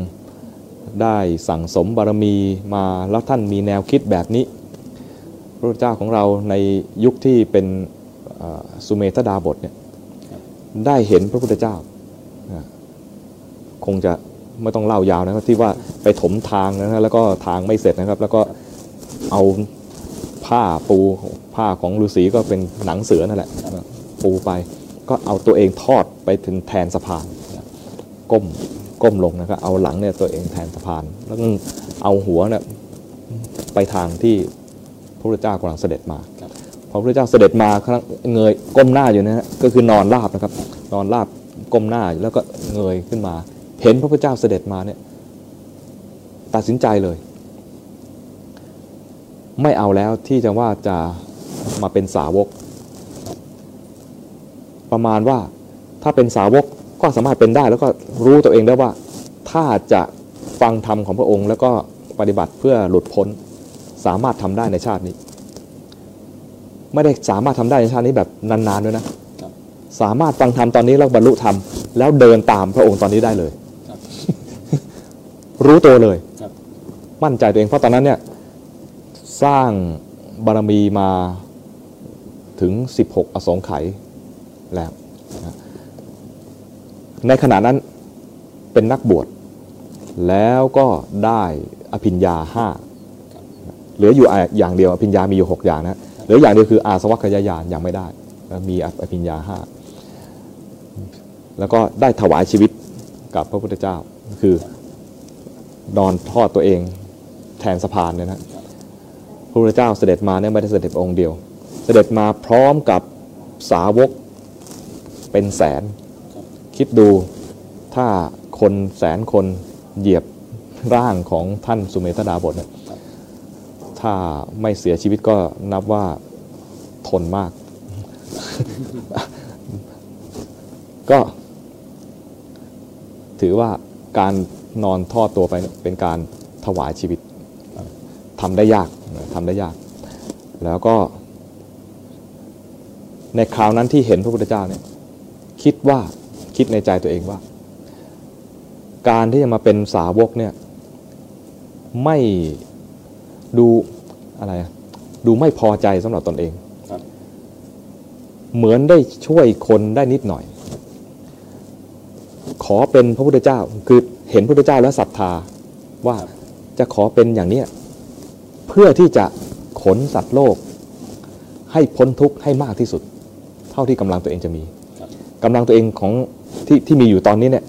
เป็นสุเมธดาบทเนี่ยนะฮะถ้าอาศัยบารมีเพียงเท่าเท่านี้ จะช่วยคนเพียงนิดนิดหน่อยหน่อยอย่ากันนั้นเลย จะสั่งสมบารมีอีกเท่าไรก็แล้วแต่ จะแค่ไหนก็ตาม จะใช้เวลาอีกเท่าไหร่เท่าไหร่ก็ตามเนี่ยขอยอมสละชีวิต เวียนเกิดเวียนตาย รับทุกในทุกๆชาติที่เกิดมาอีกมากมายมหาศาลเนี่ยในการเวียนเกิดเวียนตาย ซึ่งไม่รู้อีก ซึ่งไม่รู้อีกว่าจะนานสักเท่าไหร่แต่ก็ยอมขอเป็นพระพุทธเจ้าแบบนี้เพื่อจะขนสัตว์โลกให้พ้นทุกข์ไปเนี่ยตั้งใจอย่างนี้คือมีพระมหากรุณาอธิษฐานเอาไว้อันนี้ถ้าคน ในยุคนี้ไม่มีพระพุทธเจ้านะฮะให้เห็นด้วยตาเนื้อ แต่ได้ยินหรือได้ฟังได้ยินได้ฟังก็เหมือนกัน ได้ยินหรือได้อ่านนะพุทธประวัติแล้วเกิดศรัทธาขึ้นมา อยากจะสั่งสมบารมี เพื่อจะช่วยเหลือสัตว์โลกที่กำลังมีทุกข์อยู่นี้ให้พ้นทุกข์ไป ด้วยการยอมตนเองให้เวียนเกิดเวียนตายเพื่อสั่งสมบารมี อย่างนี้ก็ถือว่า ตอนตั้งใจเนี่ยถ้าตั้งใจไว้ในใจไม่ได้พูดกับใคร ก็เรียกว่าเป็นพระโพธิสัตว์ในแง่ที่ว่าอธิษฐานในใจแต่ถ้าผ่านชาตินี้ไปชาติอื่นๆนะเริ่มสั่งสมบารมีจนมั่นใจมากขึ้น ถ้าได้พบพระพุทธเจ้า เอ่ยปากต่อหน้าพระพุทธเจ้าเรียกว่าเป็นพระพุทธสัตว์อีกระดับหนึ่งคือมีการเอ่ยวาจาแต่ยัง ระดับตั้งไว้ในใจกับมีการเอ่ยวาจากับพระพุทธเจ้าองค์ใดองค์หนึ่งนะฮะหรือหลาย ๆ องค์ก็ตาม ถ้ายังไม่ได้รับการพยากรณ์เพียงใด ก็ยังนับว่าเป็นพระโพธิสัตว์ประเภทอนิยตะอนิยตะแปลว่ายังไม่แน่นอน ยังไม่แน่นอนที่จะสำเร็จเป็นพระพุทธเจ้าในอนาคต เมื่อใดที่จะได้รับพยากรณ์จากพระพุทธเจ้าองค์ใดองค์หนึ่ง จึงจะเรียกว่านิยตะโพธิสัตว์ก็คือ เป็นที่แน่นอนว่าจะต้องสำเร็จเป็นพระเจ้าในอนาคตแน่ๆนะครับอย่างนี้ก็เรียกว่าบางคนที่เขาอยากเป็นคงเคยอธิษฐานมาก่อนหรือเปล่า ก็เป็นไปได้ที่เขาเคยอธิษฐานเอาไว้นะบางท่านก็อาจจะเพิ่งจะมาอธิษฐานในชาตินี้ก็เป็นไปได้เหมือนกันครับ ข้อต่อไปนิมนต์ครับสำหรับข้อที่สองถามมาว่าวันนี้สม อ่านยากมากอย่างนั้นขอผม ลองอ่านช่วยอ่านหน่อย สมทานนะวันนี้สมาทานรับวันโกนวันพระและอีกวันส่ง ต้องสมาทานวันต่อวันไหมเจ้าคะอ๋อไม่ต้องสมาทานวันต่อวันนะครับ อันนี้เรียกว่าเป็นการสมาทานอุโบสถ ประเภทที่เรียกว่า 3 วันนะครับมีวันโกนวันพระแล้วก็วันส่ง 3 วันนะฮะ สามารถสมาทานครั้งเดียว แล้วก็รักษาศีลอุโบสถต่อกัน 3 วันได้เลยนะครับข้อ 3 อิริยาบถนอนกำหนดลมหายใจและควบคู่ดูกายทำถูกไหม ดูลมหายใจก็คือดูกายแล้ว เพราะกายเนี่ยมีส่วนประกอบอยู่ 4 อย่างคือดินน้ำลมไฟ ในการดูลมหายใจนี่ก็คือได้ดูกายนั่นเองการดูกายด้วยการเห็นลมหายใจก็ใช้ได้ หรือจะเห็นว่ากายนี้กำลังหายใจก็ได้ เห็นกายกำลังหายใจเนี่ยจะดูดีในแง่ที่ว่าจะไม่เพ่ง ถ้าดูลมเฉพาะจุดเนี่ยนะมันจะเพ่งง่าย ถ้าเห็นเห็นกายหายใจนะฮะ เห็นกายหายใจด้วยใจสบายๆต้องมีใจสบายๆด้วยนะ ที่ใจจะผิดพลาดก็คือว่ามันไม่อยากจะเผลอ แล้วก็เลยพยายามเพ่งเอาไว้ พยายามรักษาให้มีความรู้สึกตัวอย่างอะไรอะ อย่างแข็งแข็งใจรู้สึกแข็งขึ้นมา มันรู้สึกมีน้ำหนักขึ้นมานะให้สังเกตตรงนี้ให้ให้ดี ใจที่ดีในการที่จะดูลมหายใจนี่ก็คือเห็นอย่างสบายครับๆครูบาอาจารย์บางท่านก็จะใช้คำว่า แตะรู้ รู้แตะแตะไม่ใช่แบบว่าบีบบังคับตัวเองให้อยู่ตรงนี้นะแตะแตะเท่านั้นแค่แตะแตะรู้แตะแตะคือหมายความว่ารู้เบาๆ แค่รู้เผลอบ้างก็รู้ว่าเผลอ ให้รู้ตรงนี้แล้วก็เผลอไปดีกว่าพยายามบังคับให้จิตอยู่แต่ตรงนี้แบบเครียดๆนะครับนั้นให้ระวังว่าถ้าจิตมันเครียดไปให้รู้ทำว่าเครียดไปเอาใหม่ไอตอนเอาใหม่นะฮะมันอาจจะไม่หายเครียดครูบาอาจารย์ก็ให้ยิ้มหวานหวานๆยิ้มหวานหวานๆก่อนเพื่อให้ใจคลายผ่อนคลายไอตอนเครียดมันน่าเอาจริงเอาจังน่าจะให้ได้จะให้ได้นะมันจะจะคิ้วอาจจะขมวดเลยก็ได้นะ ถ้าคิดจะทำใหม่ คิดทำใหม่แล้วคิดว่าเมื่อกี้เนี่ยมันเพ่งเกินไปครับอยู่ๆจะไปเริ่มต้นเลยเนี่ย มันก็ติดเพ่งอยู่ดีครับดังนั้นเพื่อให้คลายจากความเพ่งนั้นก็คือ ยิ้มหวานหวานๆยิ้มหวานหวานๆและเห็นกายหายใจ เห็นกายหายใจคือไม่เพ่งจุดใดจุดหนึ่งครับการเห็นกายหายใจไม่เพ่งจุดใดจุดหนึ่งเนี่ยนะเราสามารถจะเห็นจิตทำงานได้สองแบบ เวลามันเผลอเนี่ยมันเผลอได้สองแบบครับคือเผลอออกไปข้างนอกเลยครับอันนี้ก็เรียกเผลอเพลินครับกับเผล อเพ่งคืออยากจะให้จิตสงบ ก็เลยเพ่งแค่จุดจุดๆเดียว จากการที่เห็นกายหายใจเนี่ยคือเห็นกายทั่ว ๆ นะฮะเวลาอยากจะสงบเนี่ยมันรวบเข้ามาจะจุดจุดๆเดียวครับ อันนี้จากประสบการณ์เลยว่า ตอนที่ตอนที่ยิ้มหวานๆเนี่ยเห็นกายหายใจ พอจิตมันคิดจะทำให้มันดีขึ้น มันจะรวบปุ๊บก็มาจนครับเราก็จะเห็นอาการของจิตเผลอสองแบบคือเผลอเพลินไปกับเผลอเพ่ง มันจะมีการรวบเข้ามานะจุดเดียวครับถ้าเราเริ่มต้นในการรู้ที่จุดเดียวนะฮะเราจะไม่สังเกตเลยว่าไอ้นี่ตัวนี้มันเพ่งไปแล้วดังนั้นต้องมีสภาวะเริ่มต้นที่มันสบายๆครับเป็นจุดที่เอาไว้เปรียบเทียบนะ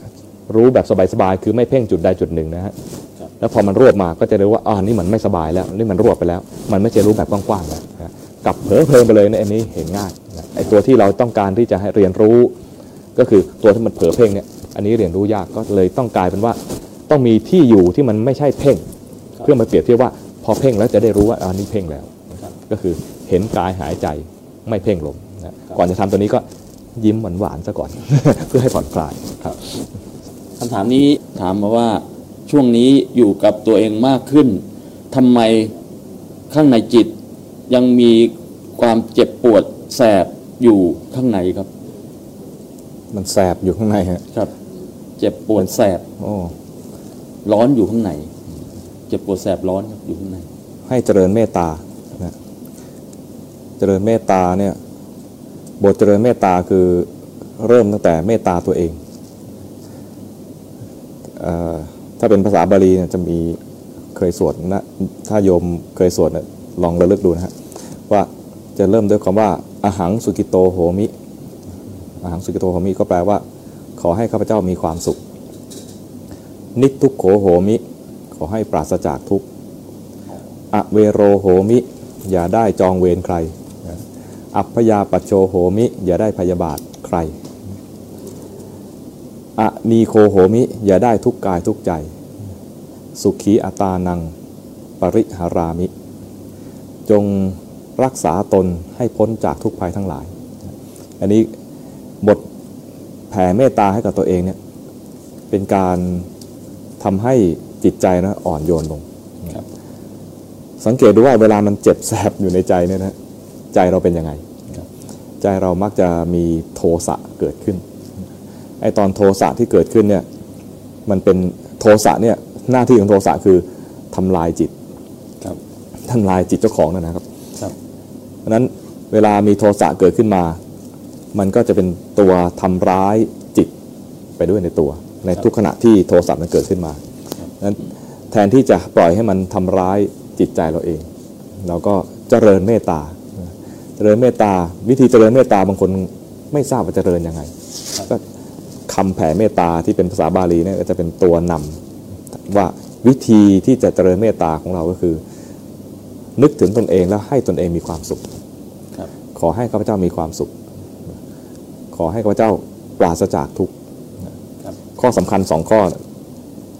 แต่ที่ต่อมาคือ อย่าได้จองเวรใคร และอย่าได้พยาบาทเบียดเบียนใครครับ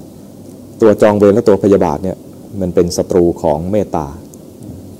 เมตตาจะเกิดขึ้นไม่ได้เลย ถ้ายังจองเวรอยู่ ถ้าคิดจองเวรใครอยู่เนี่ยมันก็จะแสบร้อนอยู่ข้างในนั่นแหละถ้าคิดพยาบาทใครอยู่ก็จะแสบร้อนอยู่ข้างในนั่นเองครั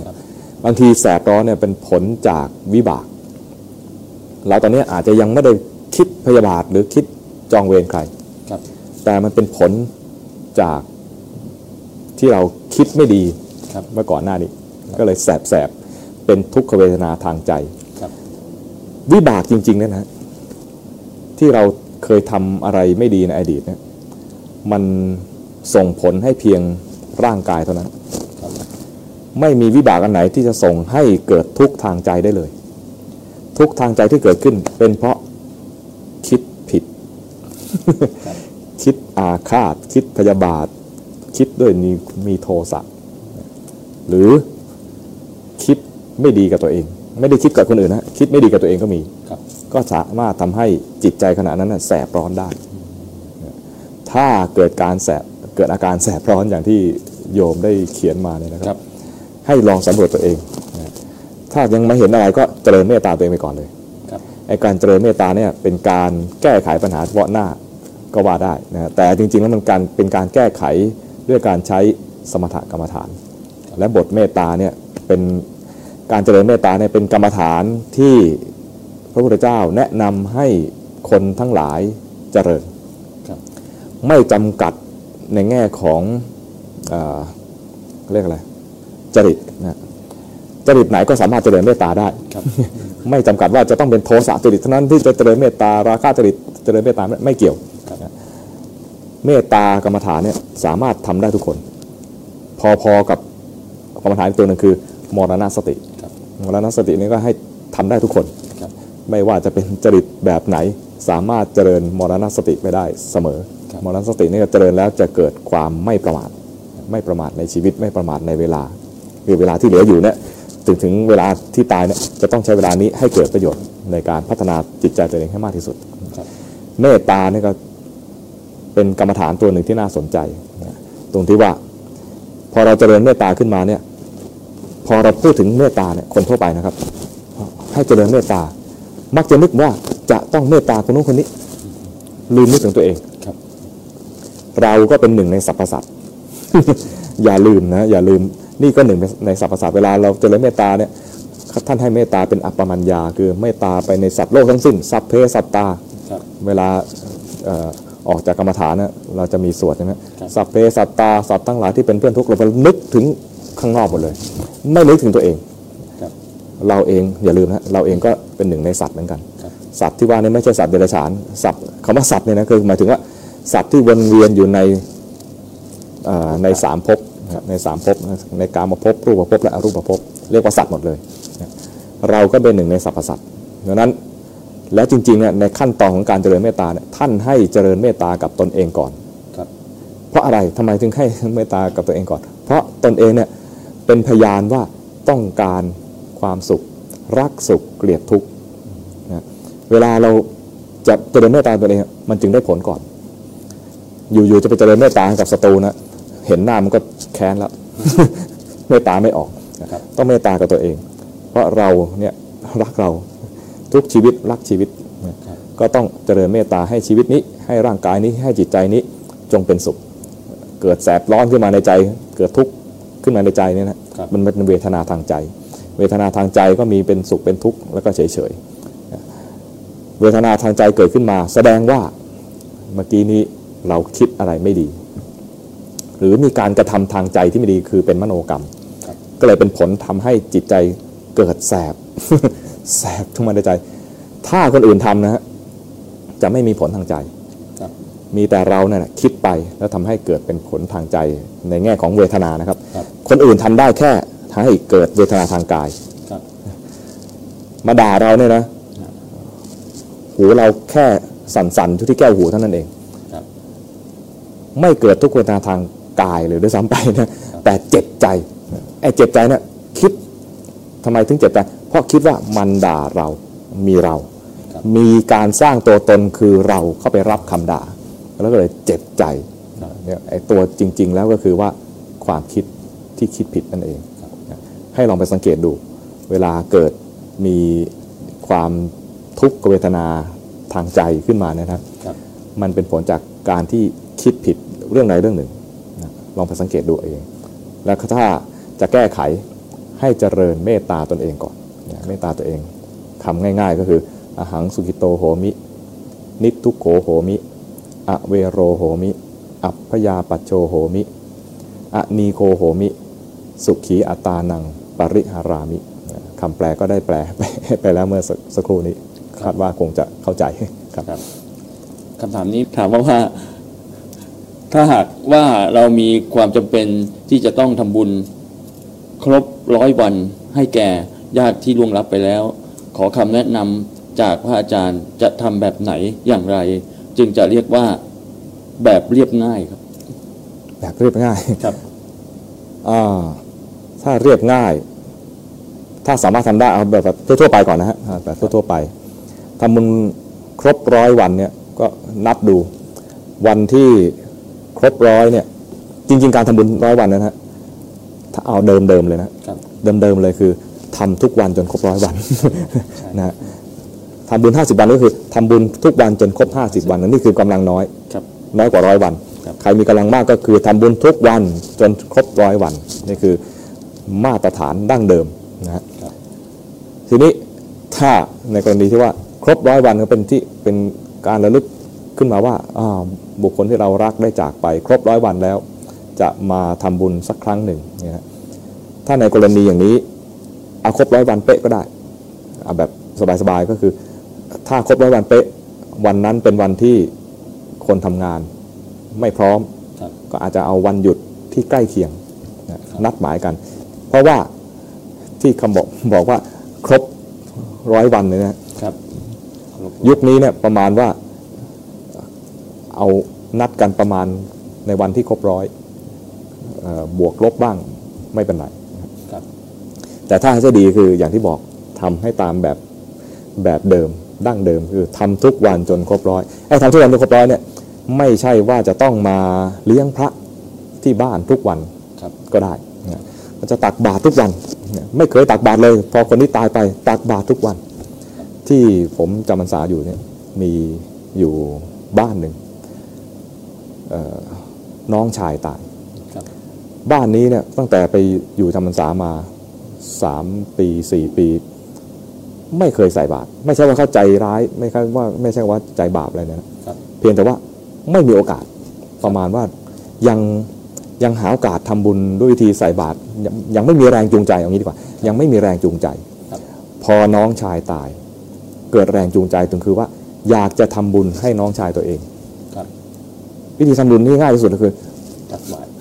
พระเดินบานเดินผ่านหน้าบ้านอยู่ทุกเช้าอยู่แล้ว ก็แค่ออกมาใส่บาตรเห็นเลย พอได้ข่าวว่าคนนี้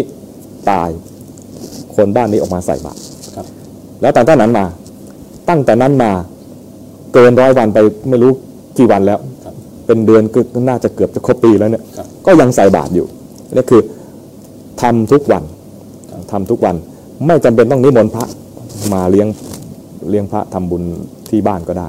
ทำทุกวันถือว่าเป็นการทำบุญอุทิศให้น้องชายตัวเอง ทุกวันทุกวัน บางวันพี่สาวมาใส่บางวันก็ให้แม่มาใส่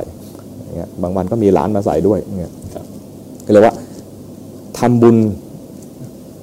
ระดับไหนก็ได้ ขอให้มีการทำบุญให้ครบให้ทานรักษาศีลเจริญภาวนาครับนะฮะให้ทานก็คือง่าย ๆ คือใส่บาตรครับรักษาศีลก็คือสมาทานเองก็ได้ครับ เนี่ยสมาทานเองเออที่บ้านก่อนออกจะไปทำก่อนจะออกไปทำงานก็สมาทานว่าวันนี้ฉันจะรักษาศีลห้าข้อครับเรารู้อยู่แล้วว่าห้าข้อมีอะไรบ้างก็สมาทานวันนี้จะรักษาศีลห้ากลับมาถึงบ้านแล้วก็สมาทานอีกทีวันนี้อาจจะพลาดไปมีอะไรสำรวจตัวสำรวจพฤติกรรมของตัวเอง แล้วก็ขอสมาทานอีกครั้งหนึ่งถ้ามีการถ้ามีการบกพร่องนะครับถ้าไม่บกพร่องเป็นการย้ำเตือนตัวเองว่ายังไงยังไงคืนนี้ขอไม่ผิดศีลอีกทีอย่างนี้นะครับ และสมาทานศีลเป็นประจำทุกๆวันนะรักมีให้ทานมีรักษาศีลมีการเจริญภาวนาด้วยครับแบ่งเวลาสวดมนต์แบ่งเวลาทำเอ่อกรรมฐานในรูปแบบนะนั่งสมาธิก็ได้ หรือเดินจงกรมก็ได้แล้วแต่ถนัดนะครับอันนี้ถ้าในแง่ของเป็นญาติเรา เราจะนัดแนะรวมกันทำบุญร่วมกันอีกสักครั้งหนึ่งดูมันจะมีกำลังมากขึ้น มีการรวมหมู่ของญาติทำบุญอุทิศ เฉพาะให้กับญาติเราที่ล่วงลับไป ครบร้อยวันอย่างนี้นะครับกำลังแห่งการทำบุญก็จะมีมากขึ้น เพราะต่างคนก็ต่างมีจุดมุ่งหมายที่จะทำบุญเพื่ออุทิศให้กับญาติผู้ล่วงลับไปนะดังนั้นไม่ว่าจะครบ 50 วันจะร้อยวัน หรือจะเป็นวันอื่น เวลาอื่นก็ได้ ที่ไม่ใช่ร้อยวันอาจจะเป็นร้อยห้าสิบวันสองร้อยวัน หรือสามเดือนอะไรอย่างเงี้ยนะครับก็ ให้มีการพร้อมกันครับมาทำบุญร่วมกันในหมู่ญาติครับในหมู่ญาตินี่ดีมากตรงที่ว่ามีความผูกพัน ใจเนี่ยปรารถนาดีกับผู้ตายอยู่แล้วครับเนี่ยมีความปรารถนาดีทำแล้วก็อยากจะอุทิศให้ ถ้าผู้ตายจะรับรู้ก็มีโอกาสรับรู้ได้ได้มากกว่าจะกว่าที่คนอื่นจะทำให้ครับเพราะว่าคล้ายๆมีความผูกพันกัน ผู้ตายเนี่ยรับรู้อยู่ว่าโอ้โหคนที่อยู่เบื้องหลังเนี่ยนะ ยังมีความระลึกถึงครับแล้วก็ทำบุญให้ ถ้าเขามีทุกข์อยู่ เช่นอยู่ในเอ่ออบายภูมิครับและสามารถรับรู้ได้เขาก็จะอนุโมทนา และบุญที่อนุโมทนาเขาก็ทำของเขาเอง สามารถทำให้เขาเปลี่ยนภพเปลี่ยนภูมิไปสู่สุคติได้ครับถ้าเขาเป็นเทวดาอยู่แล้วอยู่สุสุคติอยู่แล้วเขาเขาก็ปลื้มใจครับเทวดาก็อยากเห็นคนทำบุญนะครับ ไม่ใช่ว่าเขามีบุญแล้วเนี่ยเขาจะ เอ่อเสพสุขของเขาไม่สนใจคน เขาก็อยากให้คนเนี่ยทำบุญเพื่ออะไรเพื่อจะไปอยู่บนสวรรค์ด้วยกันนะไม่อยากให้เราเนี่ยประมาทไม่อยากให้เราเนี่ยเอ่อใช้เวลาโดยเปล่าประโยชน์ ไม่อยากให้เราเนี่ยต้องมาร้องไห้คร่ำครวญจากจากการตายของเขาครับเขาตายสมมติว่าเขาเป็นเทวดาดีได้ดีแล้วนั้น แต่ไอ้คนที่อยู่เป็นมนุษย์อยู่เนี่ยที่ตกค้างหลงเหลืออยู่เนี่ยครับยังร้องไห้อยู่เนี่ยเขาก็อะไรอะไม่ไม่ดีใจ อาจจะรู้สึกว่าจะมาร้องไห้ทำไมฉันสบายอยู่ จะมาร้องไห้อะไรกันนักกันหนาอะไรอย่างเงี้ยจะไปบอกก็ไม่ได้ยินครับเพราะว่าไม่มีหูทิพย์จะไปปรากฏตัวให้ดูก็ไม่ไม่เห็น เพราะไม่มีตาทิพย์เนี่ยครับก็ได้แต่โปรงสังเวชประมาณว่า โถคนเราเนาะช่างไม่รู้เลย เรากำลังมีความสุขอยู่บนสวรรค์มาร้องไห้ทำไมอย่างประมาณนี้นะครับอันนี้ในกรณีที่ว่าคิดถึงนะคิดถึงเนี่ยแบบว่าเราลึกถึง ไม่ถึงกับว่าจะต้องเออเป็นทุกข์เป็นร้อนอะไรกับการที่เขาเอ่อกับการที่ต้องจากกันไปเนี่ยฮะครับเราลึกถึงแล้วก็ทำบุญให้เนี่ยเป็นเรื่องที่ดีที่สุดนะบุญก็ต้องทำให้ครบทั้งสามแบบอย่างที่บอกให้ทานรักษาศีลและเจริญภาวนาอันนี้วิธีที่จะให้รวมญาติแล้วก็ดูมีกิจกรรมได้ดีก็คือ นิมนต์พระมา จะนิมนต์พระมากี่รูปก็ได้ โดยประเพณีก็จะ ให้กี่รูปเราถนัดกี่รูปแล้วก็นิมนต์มาบางทีพระเดี๋ยวนี้ก็อาจจะแต่ละวัดอาจจะมีพระไม่มากท่านมีสามรูปก็นิมนต์สามรูปมีห้ารูปก็นิมนต์ห้ารูป มีเจ็ดก็นิมนต์เจ็ดมีเก้านิมนต์เก้าแล้วแต่ว่าจะสะดวกในการนิมนต์พระไอ้ตัวเลขของการนิมนต์พระเนี่ยเป็นเพียงสมมุติมาบัญญัติกันภายหลัง เราจะไม่ตรงตามเขาก็ได้ มีรูปเดียวกันนิมนต์รูปเดียวก็ได้ขอให้มีพระไปเป็นเนื้อนาบุญในบ้าน เพราะว่ามันอยู่ที่ว่าเราได้ถวายทานให้กับพระภิกษุแล้วให้พระภิกษุเนี่ยได้มีกำลังได้มีกำลังที่จะบำเพ็ญเพียรของท่านต่อไป ในการบำเพ็ญสมณธรรมสมณธรรมของท่านต่อไป แล้วก็ดำรงรักษาคำสอนของพระพุทธองค์ ด้วยการปฏิบัติตามคำสอนแล้วเห็นผลนะพอเห็นผลแล้วเนี่ยท่านจะได้มาบอกเราบ้าง วิธีการทำบุญที่ถูกต้องทำยังไง รักษาศีลถูกต้องทำยังไง ภาวนาที่ถูกต้องทำยังไง ให้ท่านบอกเราบ้างในการนิมนต์ท่านมาจึงมีประโยชน์ตรงที่ว่า พระพิสุน่าจะใช้คำว่าน่าจะครับมีเวลา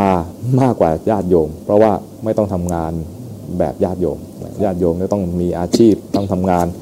วันจันทร์ถึงวันศุกร์บางทีมันถึงวันเสาร์ด้วยบางท่านนะฮะก็เวลาว่าง ของพระเนี่ยจะมีมากกว่าโยม แล้วก็ธุระการงานก็มีน้อยกว่านะ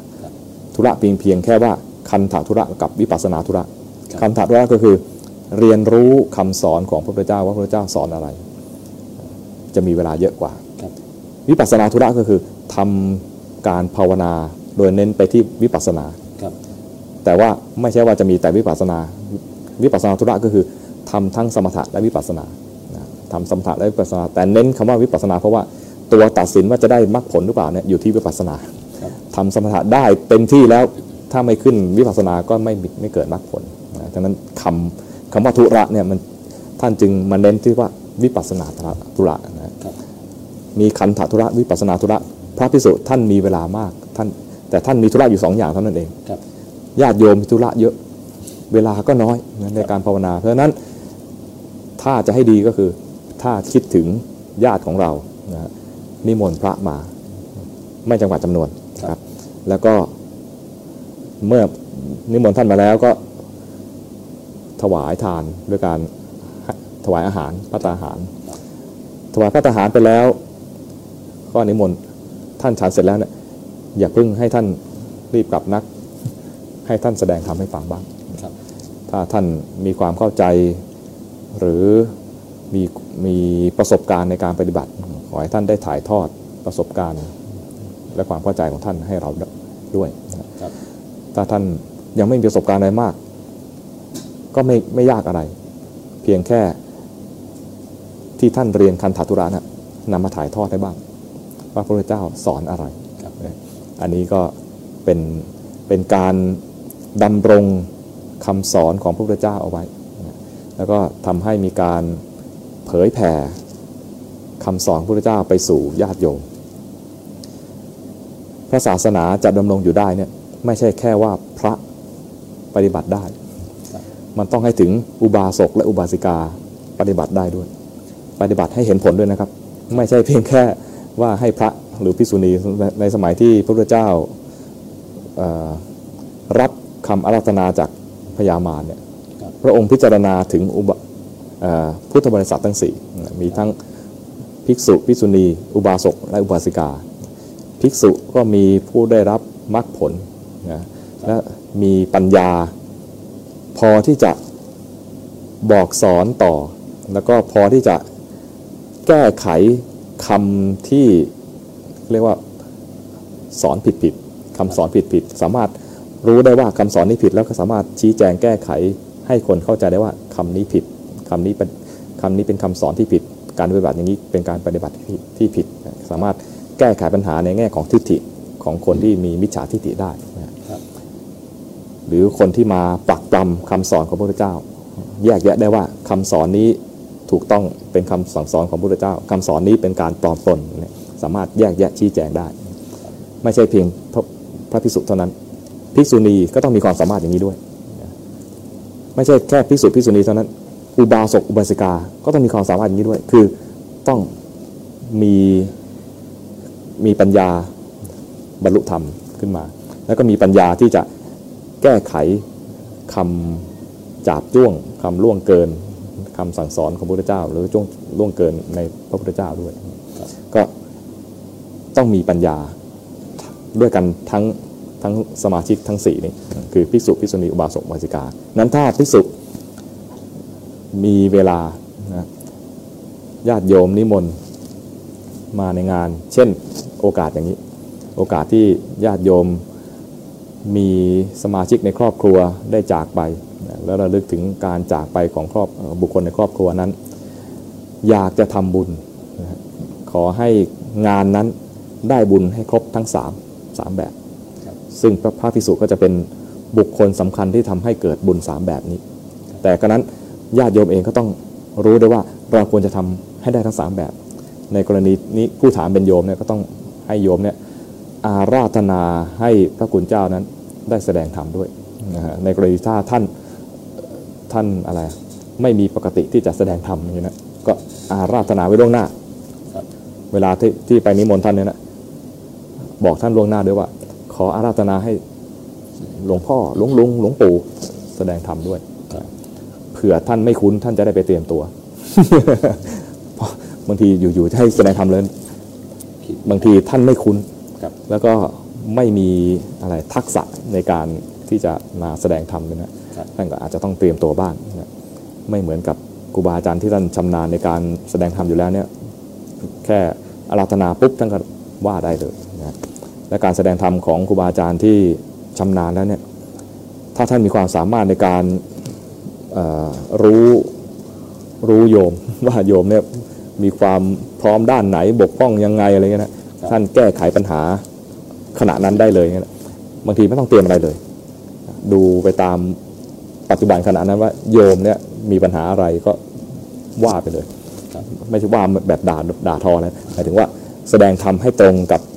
ปัญหาที่โยมเป็นอยู่ขณะนั้นครับเหมือนกับที่พระพุทธเจ้าเวลาเสด็จไปที่ไหนเนี่ยไม่มีการเตรียมตัว ไม่มีการเตรียมตัว เวลาเจอกับ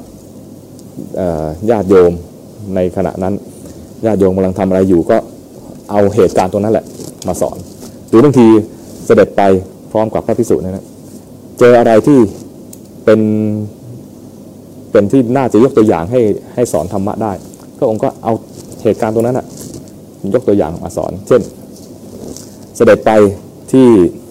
ริมฝั่งแม่น้ำคงคา เห็นท่อนไม้ท่อนหนึ่งลอยมา พระองค์ก็เอาท่อนไม้นั้นนะมาสอนพระพิสุได้นะครับ เปรียบว่าการปฏิบัติของคนนะถ้ามีสัมมาทิฏฐิแล้วว่า ก็เหมือนท่อนไม้ท่อนเนี้ยลอยไปตามน้ำตามกระแสน้ำนะก็จะไปสู่ทะเลสู่มหาสมุทรในอนาคต ก็คือลอยไปตามน้ำก็ต้องไปสู่ปากน้ำก็ถึงทะเล เหมือนแม่น้ำเจ้าพระยาก็ไหลลงอ่าวไทยอย่างนี้เป็นต้นนะนั้น แต่พระองค์เสด็จอยู่ที่แม่น้ำคงคา เห็นท่อนไม้ท่อนหนึ่งลอยมา ก็ชี้เปรียบเทียบว่าท่อนไม้นี้เปรียบเหมือนบุคคลผู้มีสัมมาทิฏฐิแล้ว การปฏิบัติของเขาเนี่ยถ้าไม่ติดในเรื่อง 8 อย่าง เขาจะไปสู่มหาสมุทรในอนาคตดังนั้น8อย่างมีอะไรบ้างพระองค์ก็ตรัสแสดงให้กับพระภิกษุทั้งหลายฟังนะก็เรียกว่าใช้เหตุการณ์ณปัจจุบันนั้นเป็นการสอนธรรมได้ ถามมาว่า เป็นคนกลัวที่มืดมาก ๆ เวลานั่งสมาธิต้องเปิดไฟไว้ตลอดอืมจะมีวิธีไหนที่จะไม่ให้กลัว ถามแค่นี้ครับ ไม่จำเป็น ไม่ต้องต้องแก้ตอนนี้ ยังไม่จำเป็นต้องแก้ความกลัวตอนนี้นะครับ ตอนนี้เปิดไฟแล้วสบายใจมั่นใจ ก็เปิดเปิดไฟไปก่อน ไม่เป็นไร ดีซะอีกในแง่ที่ว่า เปิดไฟแล้วมันจะไม่ง่วง เวลาปิดไฟมันบางคนไม่กลัว ปิดไฟแล้วก็ใจก็มืดไปตามไฟที่ปิดไปเลยก็บางทีซึมไปเลยครับโอ้เวลาอะไรบรรยากาศน่านอนมันก็พักผ่อนหลับไปเลยครับเปิดไฟไว้ก็ดี แล้วก็ไอตัวความกลัวเนี่ยเป็นตัวกระตุ้นเตือนว่าถ้าเรายังไม่มีที่พึ่งที่ระลึก ความกลัวนี้ก็จะหลอกหลอกหลอน ยังไม่มีตัวอะไรมาหลอกหลอน แต่ความกลัวในใจนะหลอกหลอนเราเอง ไอ้หลอกหลอนเนี่ยนะมันมาจากการปรุงแต่งเป็นความคิดครับให้รู้ทันความคิดที่ปรุงแต่งนะอาการเบื้องต้นเนี่ยกลัวแล้วรู้ว่ากลัวครับแล้วดูว่าอยู่ๆมันไม่ได้กลัว อยู่ๆมันไม่ได้กลัวครับกลัวก็มีเหตุของมัน ทุกสิ่งทุกอย่างมันย่อมมีมาแต่เหตุครับความกลัวก็ไม่ใช่ว่าอยู่ๆจะเกิดขึ้นมา มันมีมาแต่เหตุครับเหตุมาจากอะไร เหตุมาจากเผลอคิดนะ ทีนี้เราไม่ต้องไปทรมานตัวเอง ไม่ใช่ว่าจะต้องปิดไฟเพื่อจะลองดูซิว่าให้หายกลัว ตอนนี้กลัวรู้ว่ากลัว แล้วให้รู้ว่าไอ้ที่กลัวขึ้นมาเนี่ย เพราะเผลอคิดนะฮะรู้แค่นี้พอครับคิดเรื่องอะไรไม่ต้องไปรู้ว่าคิดเรื่องอะไร เพราะถ้ารู้ว่าคิดเรื่องอะไรมันคิดซ้ำครับ แค่รู้ว่าเมื่อกี้เผลอคิดไปแล้วแค่นี้พอ แล้วก็ภาวนาของเราต่อนะฮะครับเราภาวนาด้วยการดูลมหายใจก็ดูลมหายใจต่อ ภาวนาด้วยการบริกรรมพุทโธก็พุทโธต่อ นะครับหรือกำลังสวดมนต์อยู่นะก็สวดมนต์ต่อ สวดมนต์ไปคิดแวบคิดแวบว่าจะมีอะไรมาแล้วก็กลัว ความกลัวเป็นผลจากไอ้ที่คิดแวบเมื่อกี้นี้ครับก็ให้รู้ว่าเมื่อกี้นี้มันเผลอคิดไป ถ้าไม่รู้ทันตอนเผลอคิด มันเกิดความกลัวขึ้นมาก็รู้ทันว่ากลัวไปก่อนนะแล้วดูใหม่แล้วก็ดูการดูใหม่ก็คือกลับมาสวดมนต์ต่อครับสวดไปสวดไปเผลอแวบคิดอะตอนนี้แหละเราจะเห็นแล้วเห็นตั้งแต่สาเหตุของมันครับเห็นตั้งแต่มันเผลอไป เผลอไปคิดพอเผลอไปคิดรู้ทันนะกลัวไม่เกิดเลย เพราะความกลัวมันเกิดตามหลังความคิดครับนะวิธีแก้ไขง่ายๆไม่ต้องดับไฟก็ได้ สวดมนต์ไปนะสวดมนต์ไปเราไม่ต้องถึงกับอะไรทรมานตัวเองเป็นอัตตากิลมัฐานุโยกครับนะ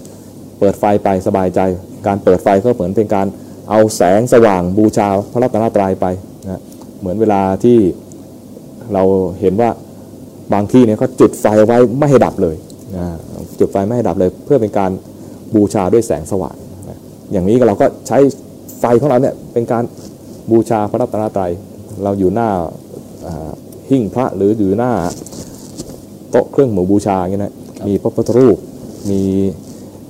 รูปของครูบาอาจารย์ ก็ใช้แสงสว่างเนี่ยเป็นเครื่องบูชา เราอยู่ตรงนั้น เราอยู่ตราบใดก็ยังสว่างอยู่ แสดงว่าเราเป็นผู้นำแสงสว่างมาอย่างนี้ก็ได้นะเกิดความ ปลื้มใจปิติใจในในการทำบุญของเราด้วยแสงสว่างอย่างนี้ แล้วคอยสังเกตนะวิธีจะสังเกตได้ง่ายก็คือ หาที่อยู่ของจิตเอาไว้สักอย่างหนึ่งสวดมนต์ไปที่บทสวดมนต์ก็เป็นที่อยู่ของจิตครับหรือดูลมหายใจไปดูลมลมหายใจนั่นก็เป็นที่อยู่ของจิต ผิดจากนี้เมื่อไหร่ให้รู้ทัน มันจะผิดไปลักษณะคือเผลอไปคิดส่วนมากนะฮะก็จะเผลอไปคิดพอเผลอไปคิดรู้ไม่ทัน ก็จะคิดทำร้ายตัวเองคือ คิดเป็นในสิ่งที่น่ากลัวสำหรับตัวเองนะฮะต้องย้ำว่าสำหรับตัวเอง คนอื่นไม่ไม่กลัวก็ได้นะแต่เราเนี่ยกลัวสิ่งนี้ พอคิดไปแล้วก็กลัว ตอนที่ช้าที่สุดในการที่จะมีสติก็คือ กลัวและรู้ว่ากลัวครับถ้าดีกว่านั้นก็คือ รู้ทันตอนที่มันมันเผลอคิดครับตอนที่ว่าทันเผลอคิดเนี่ยจะไม่มีความกลัวเกิดขึ้นเลย เพราะว่ามารู้ทันที่ต้นเหตุซะแล้วนะลองฝึกดูครับ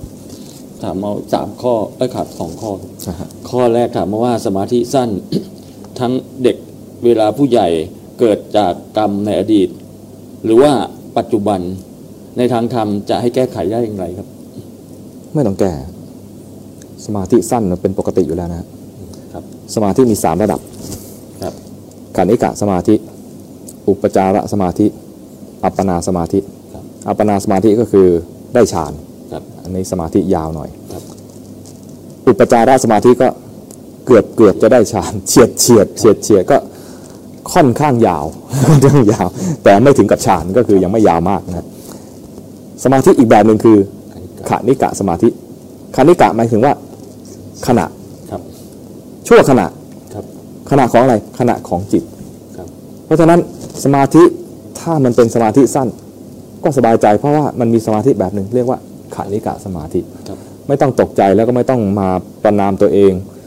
ว่าฉันไม่ได้เรื่องไม่ต้องประนามตัวเองครับทำขันธิกะสมาธินี่แหละ แต่ทำให้ถูกขันธิกะสมาธิที่เราควรทำก็คือ เห็นจิตมันเคลื่อนนะเห็นจิตมันเคลื่อนเนยนะฮะแม้จะได้เพียงแค่ชั่วขณะ คือตอนเห็นจิตเคลื่อนน่ะมันจะได้สมาธิชั่วขณะครับสมาธิชั่วขณะก็จริงแต่มีประโยชน์มากเพ ราะเพียงแค่ชั่วขณะนั้นสามารถทำให้เห็นความจริงอย่างหนึ่งว่า ความเผลอเป็นอย่างหนึ่งไอ้ตัวที่รู้ว่าเผลอเป็นอีกตัวหนึ่งครับเป็นคนละอย่างกัน ความเผลอเนี่ยเรียกศัพท์บัญญัติว่าเป็นอารมณ์ครับอารมณ์คือสิ่งที่ถูกรู้ จิตคือเป็นผู้รู้ครับความเผลอเกิดขึ้นรู้ความเผลอด้วยใจที่ตั้งมั่นเนยนะแค่แวบเดียวขณะเดียวเนี่ยครับมีผลตรงที่ว่าทำให้เราสามารถเจริญวิปัสสนาได้ จะเห็นว่า มันไม่ใช่เราสักสักอย่างหนึ่งอะครับก่อนหน้านี้เนี่ยเผลอก็คือฉันเผลอคิดไป มันไม่แยกขันธ์ห้าไม่แยกกันเลยนะมันจะเป็นชั้นเผลอคิดไปทุกอย่างรวมเป็นชั้นนะแต่พอมีสมาธิแม้แวบเดียว แม้เพียงขณะเดียว สมาธิที่ว่าสั้นๆเนี่ยครับขอเพียงขณะเดียว ขณะนั้นน่ะจะเป็นพยานหรือเป็นข้อมูลที่ถูกต้องให้กับจิตทันทีว่า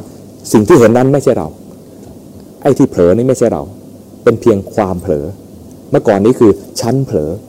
ครับแต่พอมีสมาธิแวบหนึ่งเนี่ยนะแค่คณิกะสมาธิเนี่ยความเผลอมันแสดงความจริงว่ามันไม่ใช่เรา เป็นเพียงปรากฏการณ์อย่างหนึ่งของจิต เรียกว่าเผลอครับนะเป็นนามธรรมอย่างหนึ่งก็แล้วกัน จิตมันทำงานได้หลายแบบมีถ้าแบ่งในขันธ์ห้านะฮะก็จะเป็นความรู้สึกสุขทุกข์หรือเฉยๆเนี่ยเป็นเวทนา ความจำได้หมายรู้เรียกว่าสัญญา ความปรุงแต่งเป็นบุญเป็นบาป หรือปรุงแต่ง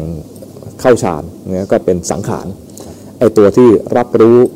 ไปเรื่อยๆนะก็เรียกวิญญาณ รับรู้ว่ามีสิ่งนั้นเกิดขึ้นมีสิ่งนี้เกิดขึ้นเนยนะครับถ้ารับรู้แบบคนทั่วๆไปแบบปุถุชน หรือคนที่ยังไม่ได้ฝึกอะไรก็คือ รับรู้ว่าด้วยทิฏฐิที่ผิดไปด้วย มันมีความสั่งสมความเชื่อผิดความรู้รู้แบบผิดๆอันนี้เรียกว่ามีมิจฉาทิฏฐิ มันก็เลยตามรู้แบบมิจฉาทิฏฐิไป รู้ว่าเรากำลังมีความสุข รู้ว่าเรากำลังมีความทุกข์สังเกตว่าไม่มีเรา แต่พอมีสมาธิเพียงแค่ชั่วขณะ สมาธิที่ถูกต้องเพียงแค่ชั่วขณะนะครับมันจะแยกออกระหว่างสภาวะหนึ่งที่ถูกรู้ แล้วก็อีกสภาวะหนึ่งเป็นตัวรู้ครับเช่นมีความสุข และรู้ว่าเมื่อกี้มีความสุข ก็จะรู้ว่า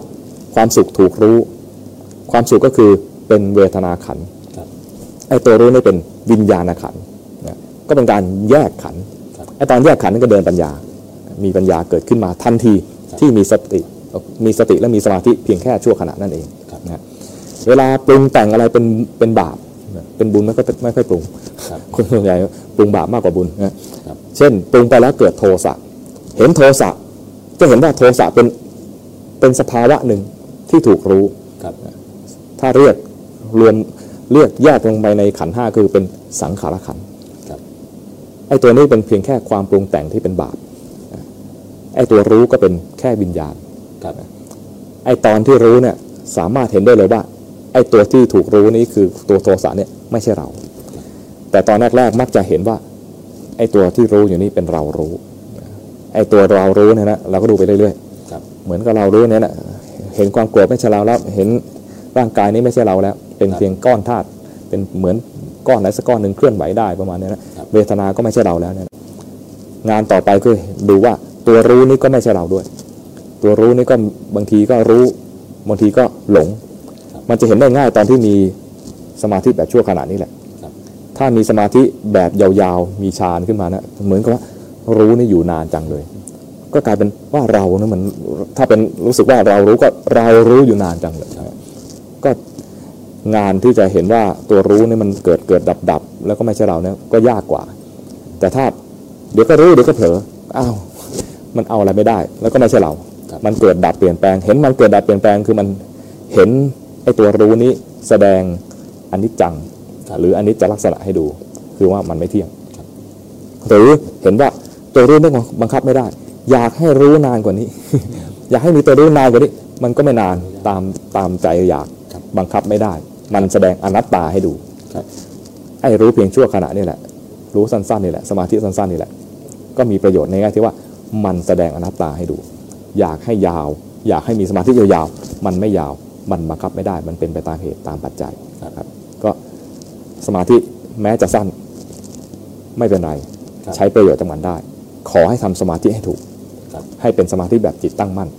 จิตตั้งมั่นเวลาฝึกฝึกง่าย ๆ ด้วยการหาที่อยู่ไว้สักที่หนึ่งจิตเผลอไปรู้ทันไอ้ตอนเผลอแล้วรู้เนี่ยยังแค่ได้สติครับฝึกต่อกลับมาอยู่ที่ที่อยู่ใหม่ครับ เวลาเผลอถ้าเห็นมันตั้งแต่เริ่มเผลอจะเห็นว่าจิตมันมีการเคลื่อน ตอนเห็นจิตเคลื่อนจะได้จิตที่ไม่เคลื่อนก็คือจิตตั้งมั่นขึ้นมา การเห็นจิตเคลื่อนอย่างนี้จะได้จิตตั้งมั่นแวบหนึ่งเรียกว่าขานิกะสมาธิ แต่มีประโยชน์มาก และพระอาหารส่วนใหญ่ก็จะมาจากการฝึกแนวนี้ พระอาหารที่ทรงฌานจริงๆเนี่ยมีน้อยทรงฌานตั้งแต่ยังไม่ได้มรรคผลเนี่ยนะมีน้อย แต่ทุกครั้งที่ได้มรรคผลจะต้องมีเข้าฌานแต่ว่าความชำนาญเนี่ย เรียกว่าก่อนจะได้มรรคผลผู้ที่ชำนาญการเข้าฌานจนเป็นพระอรหันต์ไปเลยนะมีน้อย ฝึกจากการมีสติแล้วก็มีสมาธิเพียงชั่วขณะอย่างเนี้ยมีมากกว่า แล้วถ้าเรามีเพียงสมาธิสั้นๆ ก็ไม่แปลกอะไร ขอให้ทำสมาธิให้ถูกต้อง คือให้สมาธิแบบจิตตั้งมั่นขึ้นมาให้ได้ครับครับข้อสองครับถามมาว่าคนเราก่อนจะตายกำหนดสติอย่างไรจะให้กำหนด ลมหายใจหรือกำหนดทุกขณะเวทนา ทุกขเวททุกนาขเวทนาฮะดูลมหายใจเดี๋ยวครับมันก็ขึ้นอยู่กับว่าเราจะตายในสภาพแบบไหน สมมุติว่าถูกเสียบท่อช่วยหายใจอยู่เนี่ยนะครับจะกำหนดดูลมหายใจนี่ผมไม่แน่ใจว่าจะดูได้หรือเปล่านะ หรือว่าเอออยู่ในโรงพยาบาลที่ที่เขาต่อนู่นต่อนี่ต่อท่อเสียบนู่นเสียบนี่นะครับเราจะดูลมหายใจไหวหรือเปล่าเนี่ยไม่แน่ใจนะครับ เพราะยังไม่เคยอยู่ในสภาพแบบนั้น หรืออาจจะเคยแต่จำไม่ได้นะนะก็เอาอย่างนี้ดีกว่า ใช้วิธีรู้สึกตัว รู้สึกตัวคือเห็นกายอยู่ในสภาพแบบไหนนะเห็นกายอยู่ในสภาพแบบไหน กายที่ว่านั้นเป็นเพียงก้อนอะไรสักก้อนหนึ่ง ถ้าจะใช้พุทโธก็พุทโธได้ จะดูลมหายใจก็ดูลมหายใจได้ แต่ถ้ามันเริ่มดูยาก ถ้าเราเริ่มดูยากนะฮะครับอาศัยกายเนี่ยเป็นที่ตั้งไปเลยครับแล้วก็ถ้าจะให้มันมีคำบริกรรมขึ้นมาก็ช่วยได้ เช่นคำว่าพุทโธพุทโธพุทโธ ถ้าจิตมันเผลอคิดไปก็จะพุทโธก็จะหายครับนะจริง ๆ ตัวหลักก็คือมาดูจิตครับทีนี้ถ้า ในก่อนจะตายครับมีความหวั่นใจ คนใกล้ตายมันจะมีความหวั่นใจในประเภทที่ว่า ไม่แน่ใจว่าตายแล้วจะไปไหน คนส่วนใหญ่จะกลัวครับกลัวตาย ที่กลัวตาย เพราะไม่รู้ว่าตายแล้วจะไปไหนครับถ้ามันจวนจวนตัวและใกล้ตาย แล้วเกิดความหวั่นใจขึ้นมานะฮะให้ระลึกถึงพระรัตนตรัยระลึกถึงพระพุทธพระธรรมพระสงฆ์ครับ พระพุทธเจ้าเป็นที่พึ่งที่ระลึก ซึ่งสามารถทำให้ผู้ระลึกนั้นได้ไปสู่สุคติได้พระธรรมหมายความว่านอกจากจะลึกถึงพระพุทธเจ้าแล้วลึกด้วยว่าพระองค์สอนอะไรอ้าวท่านสอนให้มีสติ ตอนกลัวเนี่ยขาดสติตอนกังวลมีขาดสติ เช่นกังวลว่า เอ๊ะถ้าเราไปตายไปตอนนี้ไอ้คนที่อยู่ข้างหลังเขาจะเป็นยังไงเนาะ เขาจะทะเลาะเรื่องมรดกเราไหมอะไรเงี้ยนะไอ้คิดอย่างนี้คือกังวล กังวลนั่นคือเป็นส่วนหนึ่งของโทสะ ถ้ามีโทสะตายไปก็อบาย แล้วก็เรียกว่าน่าจะอยู่ใน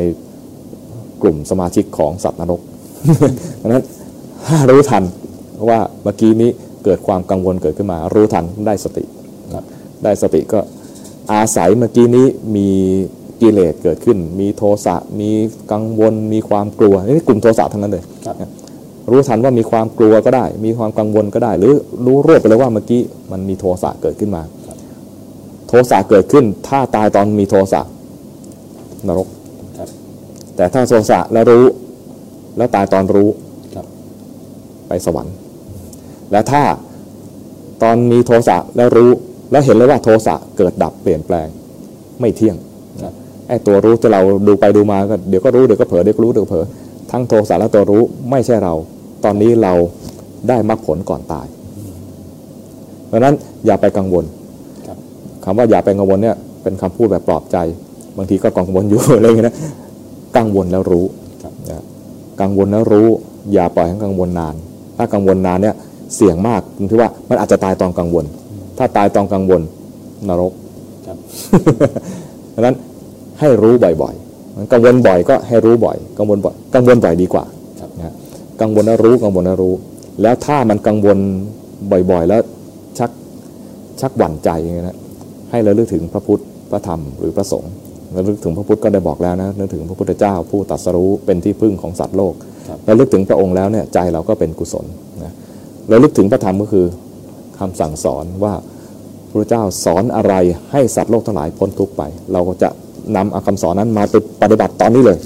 นะแล้วลึกถึงพระสงฆ์คือครูบาอาจารย์ของเรา ครูบาอาจารย์ของเราที่เราศรัทธาว่าท่านปฏิบัติดีปฏิบัติชอบ แล้วก็ศรัทธายิ่งไปกว่านั้นคือ ถ้าสามารถได้เจอครูบาอาจารย์ที่เราเชื่อว่าท่านบรรลุมรรคผล ยิ่งดี มันจะเป็นการเติมกำลังใจลำลึกถึงท่านแล้วเนี่ยจะเกิดบุญกุศลขึ้นมา มีปีติมีศรัทธาขึ้นมา รู้สึกว่าตนเองมีที่พึ่งทันทีเลยเนี่ยพระพุทธเจ้าเนี่ยเราอาจจะรู้สึกว่าห่างไกล เกิดมาตอนที่ท่านพระองค์เนี่ยปรินิพพานไปแล้วถึง 2,000 กว่าปีครับนึกหน้าท่านก็ไม่ออกน่าจะเหมือนหลวงพ่อโตหรือเปล่าเนาะอะไรเงี้ยไม่แน่ใจครับนึกถึงพระพุทธเจ้าอาจจะยังไม่ชำนาญนะฮะนึกถึงพระธรรม นึกถึงพระธรรมก็บางทีก็นึกพอพอจวนตัวขึ้นมานะครับกลางตำราไม่ทันกลางตำราเฮ้ยพระเจ้าสอนอะไร สติปัฏฐานสี่คืออะไร แค่บทคำว่าสติปัฏฐานสี่ก็ยังนึกไม่ออกแล้วอย่างเงี้ยนะครับก็ลำบาก นึกถึงหน้าครูบาอาจารย์หลวงพ่อหลวงปู่องค์ใดองค์หนึ่งก็ได้ที่เราศรัทธาครับแค่เนี้ยอุ่นใจแล้วแต่นี่คือมีพระสงฆ์เป็นที่พึ่งที่ระลึกครับแล้วลึกถึงพระสงฆ์แล้วสบายใจอุ่นใจก็เลิกถึงพระสงฆ์ไปบางทีก็เผลอแวบไปหวั่นใจอีกก็ให้รู้ทันแล้วนึกถึงหน้าพระสงฆ์นั่นต่อนะมีพระสงฆ์เป็นกรรมฐานไปเลย ใช้สังขานุสติไปเลยก็ได้นะมันก็แล้วกว่าอย่างที่ถาถามมามันก็แล้วแต่ว่า เราอยู่ในสภาวะแบบไหนอยู่ที่บ้านหรืออยู่ที่โรงพยาบาล ถ้าอยู่ที่โรงพยาบาลเนี่ยจะยากตรงที่ว่าจะมีหมอจะมีคนญาติเรามาเกาะเตียงคอยกวนใจอย่างเงี้ยนะเพื่อตัดปัญหาเนี่ยเตรียมตัวไว้ก่อนเลยคือ ตกลงกับญาติญาติของเราไว้ก่อนเลยว่า ถ้าถึงขั้นนี้แล้วนะไม่ต้องมากวนฉันแล้วนะถ้ามีอะไรเกิดขึ้นกับฉันถึงขั้นป่วยหนักๆเนี่ย ขอให้ไปแบบธรรมชาติ ตกลงกันไว้ก่อนเลย เพื่อจะได้ไม่มาทรมานตอนที่ใกล้ตาย อยากจะบอกเอาออกทีเถอะ ก็บอกไม่ได้ เพราะว่าเขาเสียบคาปากไว้แล้วเนี่ย พูดไม่ได้เนี่ยตกลงกันไว้ก่อน สภาพก่อนตายของเราจะได้ไม่ไม่เป็นปัญหากับเรา เวลาที่ใกล้ตายขึ้นมาจะได้ไม่ทรมานนาน ร่างกายตอนที่จะไปแบบแบบธรรมชาติเนี่ยธรรมชาติมันจะช่วยไม่ให้ทรมานนาน ถ้าเราไม่มีวิบากอะไรมากมายเนี่ยก็จะทรมานนิดหน่อยเท่านั้นเอง ตอนร่างกายจะใกล้แตกดับเนี่ยนะฮะสภาพร่างกายดูอาจจะเหมือนทรมานมากนะแต่ความรับรู้เนี่ยมันจะตัดไปแล้วกลายเป็นจิตเด่นขึ้นมา จิตจะตัดความรับรู้ทางร่างกายไป กลายเป็นที่จิตจิตเด่น ราะฉะนั้นครูบาอาจารย์จึงเน้นให้เราเนี่ยฝึกดูจิตเอาไว้ เพราะในคราวใกล้ตายเนี่ยแรกๆอาจจะดูเจ็บปวดทรมาน แต่พอใกล้ตายจริงๆเนี่ยความรับรู้มันจะรวมมาอยู่ที่จิต ถ้าจิตขณะนั้นไม่ได้ฝึกมาเลย ก็จะงงครับจะไม่รู้จะไปไหนจะเคว้งคว้าง ถ้าเราฝึกดูจิตมาก็จะรู้สึกว่าอ้าวสบายแล้ว ตอนนี้ร่างกายเราเนี่ยไม่รับรู้อะไรเลย เราไม่รับรู้อะไรในที่ร่างกายเลยกลายเป็นมีเรื่องที่จิตเด่นขึ้นมา เราก็ทำกรรมฐานของเราเลยตอนนั้น เราจะดูพระพุทธเจ้าหรือเรื่องถึงพระพุทธเจ้า หรือเรื่องถึงพระธรรมหรือเรื่องถึงพระสงฆ์ทำได้ตอนนั้นเลย หรือจะพิจารณาเห็นว่าร่างกายไม่ใช่เราก็เห็นได้เลยเห็นเลยว่าจิตนี่ก็บังคับไม่ได้ ตอนนี้เดี๋ยวก็รู้ถึงพระพุทธเจ้าเดี๋ยวก็ลืมเดี๋ยวก็รู้ถึงพระสงฆ์เดี๋ยวก็ลืมเนี่ยนะจิตมันก็บังคับไม่ได้ เห็นว่าจิตนี้ไม่ใช่เราไปเลย ก็ได้ในขณะนั้นเลย เป็นโอกาสที่เราจะ เห็นความจริงของจิต ตอนนี้ร่างกายกำลังแสดงความจริงแล้วว่าบังคับไม่ได้ครับจะตายอยู่แล้วจะบังคับให้มันฟื้นขึ้นมาก็ไม่ได้นะจิตจิตใจก็เช่นเดียวกัน จะให้อยู่ตรงนี้นิ่งๆนานๆก็ไม่นิ่งตามที่ปรารถนาอยากให้คิดเป็นบุญเป็นกุศลตลอดเวลา มันก็แวบไปเป็นอกุศลบ้างอย่างเงี้ยนะครับเห็นมันเลยว่ามันไม่ได้ดั่งใจ ไม่ได้ดั่งใจไม่ใช่แค่โทสะแต่เห็นเลยว่ามันเป็นไปตามเหตุตามปัจจัย มันไม่ได้ดั่งใจ แสดงว่ามันเป็นอนัตตานะ เห็นมาเลยว่าจิตมันกำลังแสดงความจริงอยู่ ยอมรับความจริงตัวคีย์สำคัญคือ ยอมรับความจริง ยอมรับว่ากายก็กำลังจะตาย จิตนี่ก็เป็นไปตามอย่างนี้ เป็นไปตามเหตุเป็นไปตามปัจจัยของมัน ยอมรับได้ใจก็สบายนะใจก็สบายแล้วบางทีก็จะมีปัญญาบรรลุธรรมในขณะนั้นเลยว่ากายก็ไม่ใช่เรา ใจนี้ก็ไม่ใช่เราด้วยครับอาศัยความจริงที่กำลังเกิดขึ้นเนี่ยเรียนรู้แล้วก็ความเข้าใจตรงนี้ไปเลยครับ เป็นดีที่สุดครับ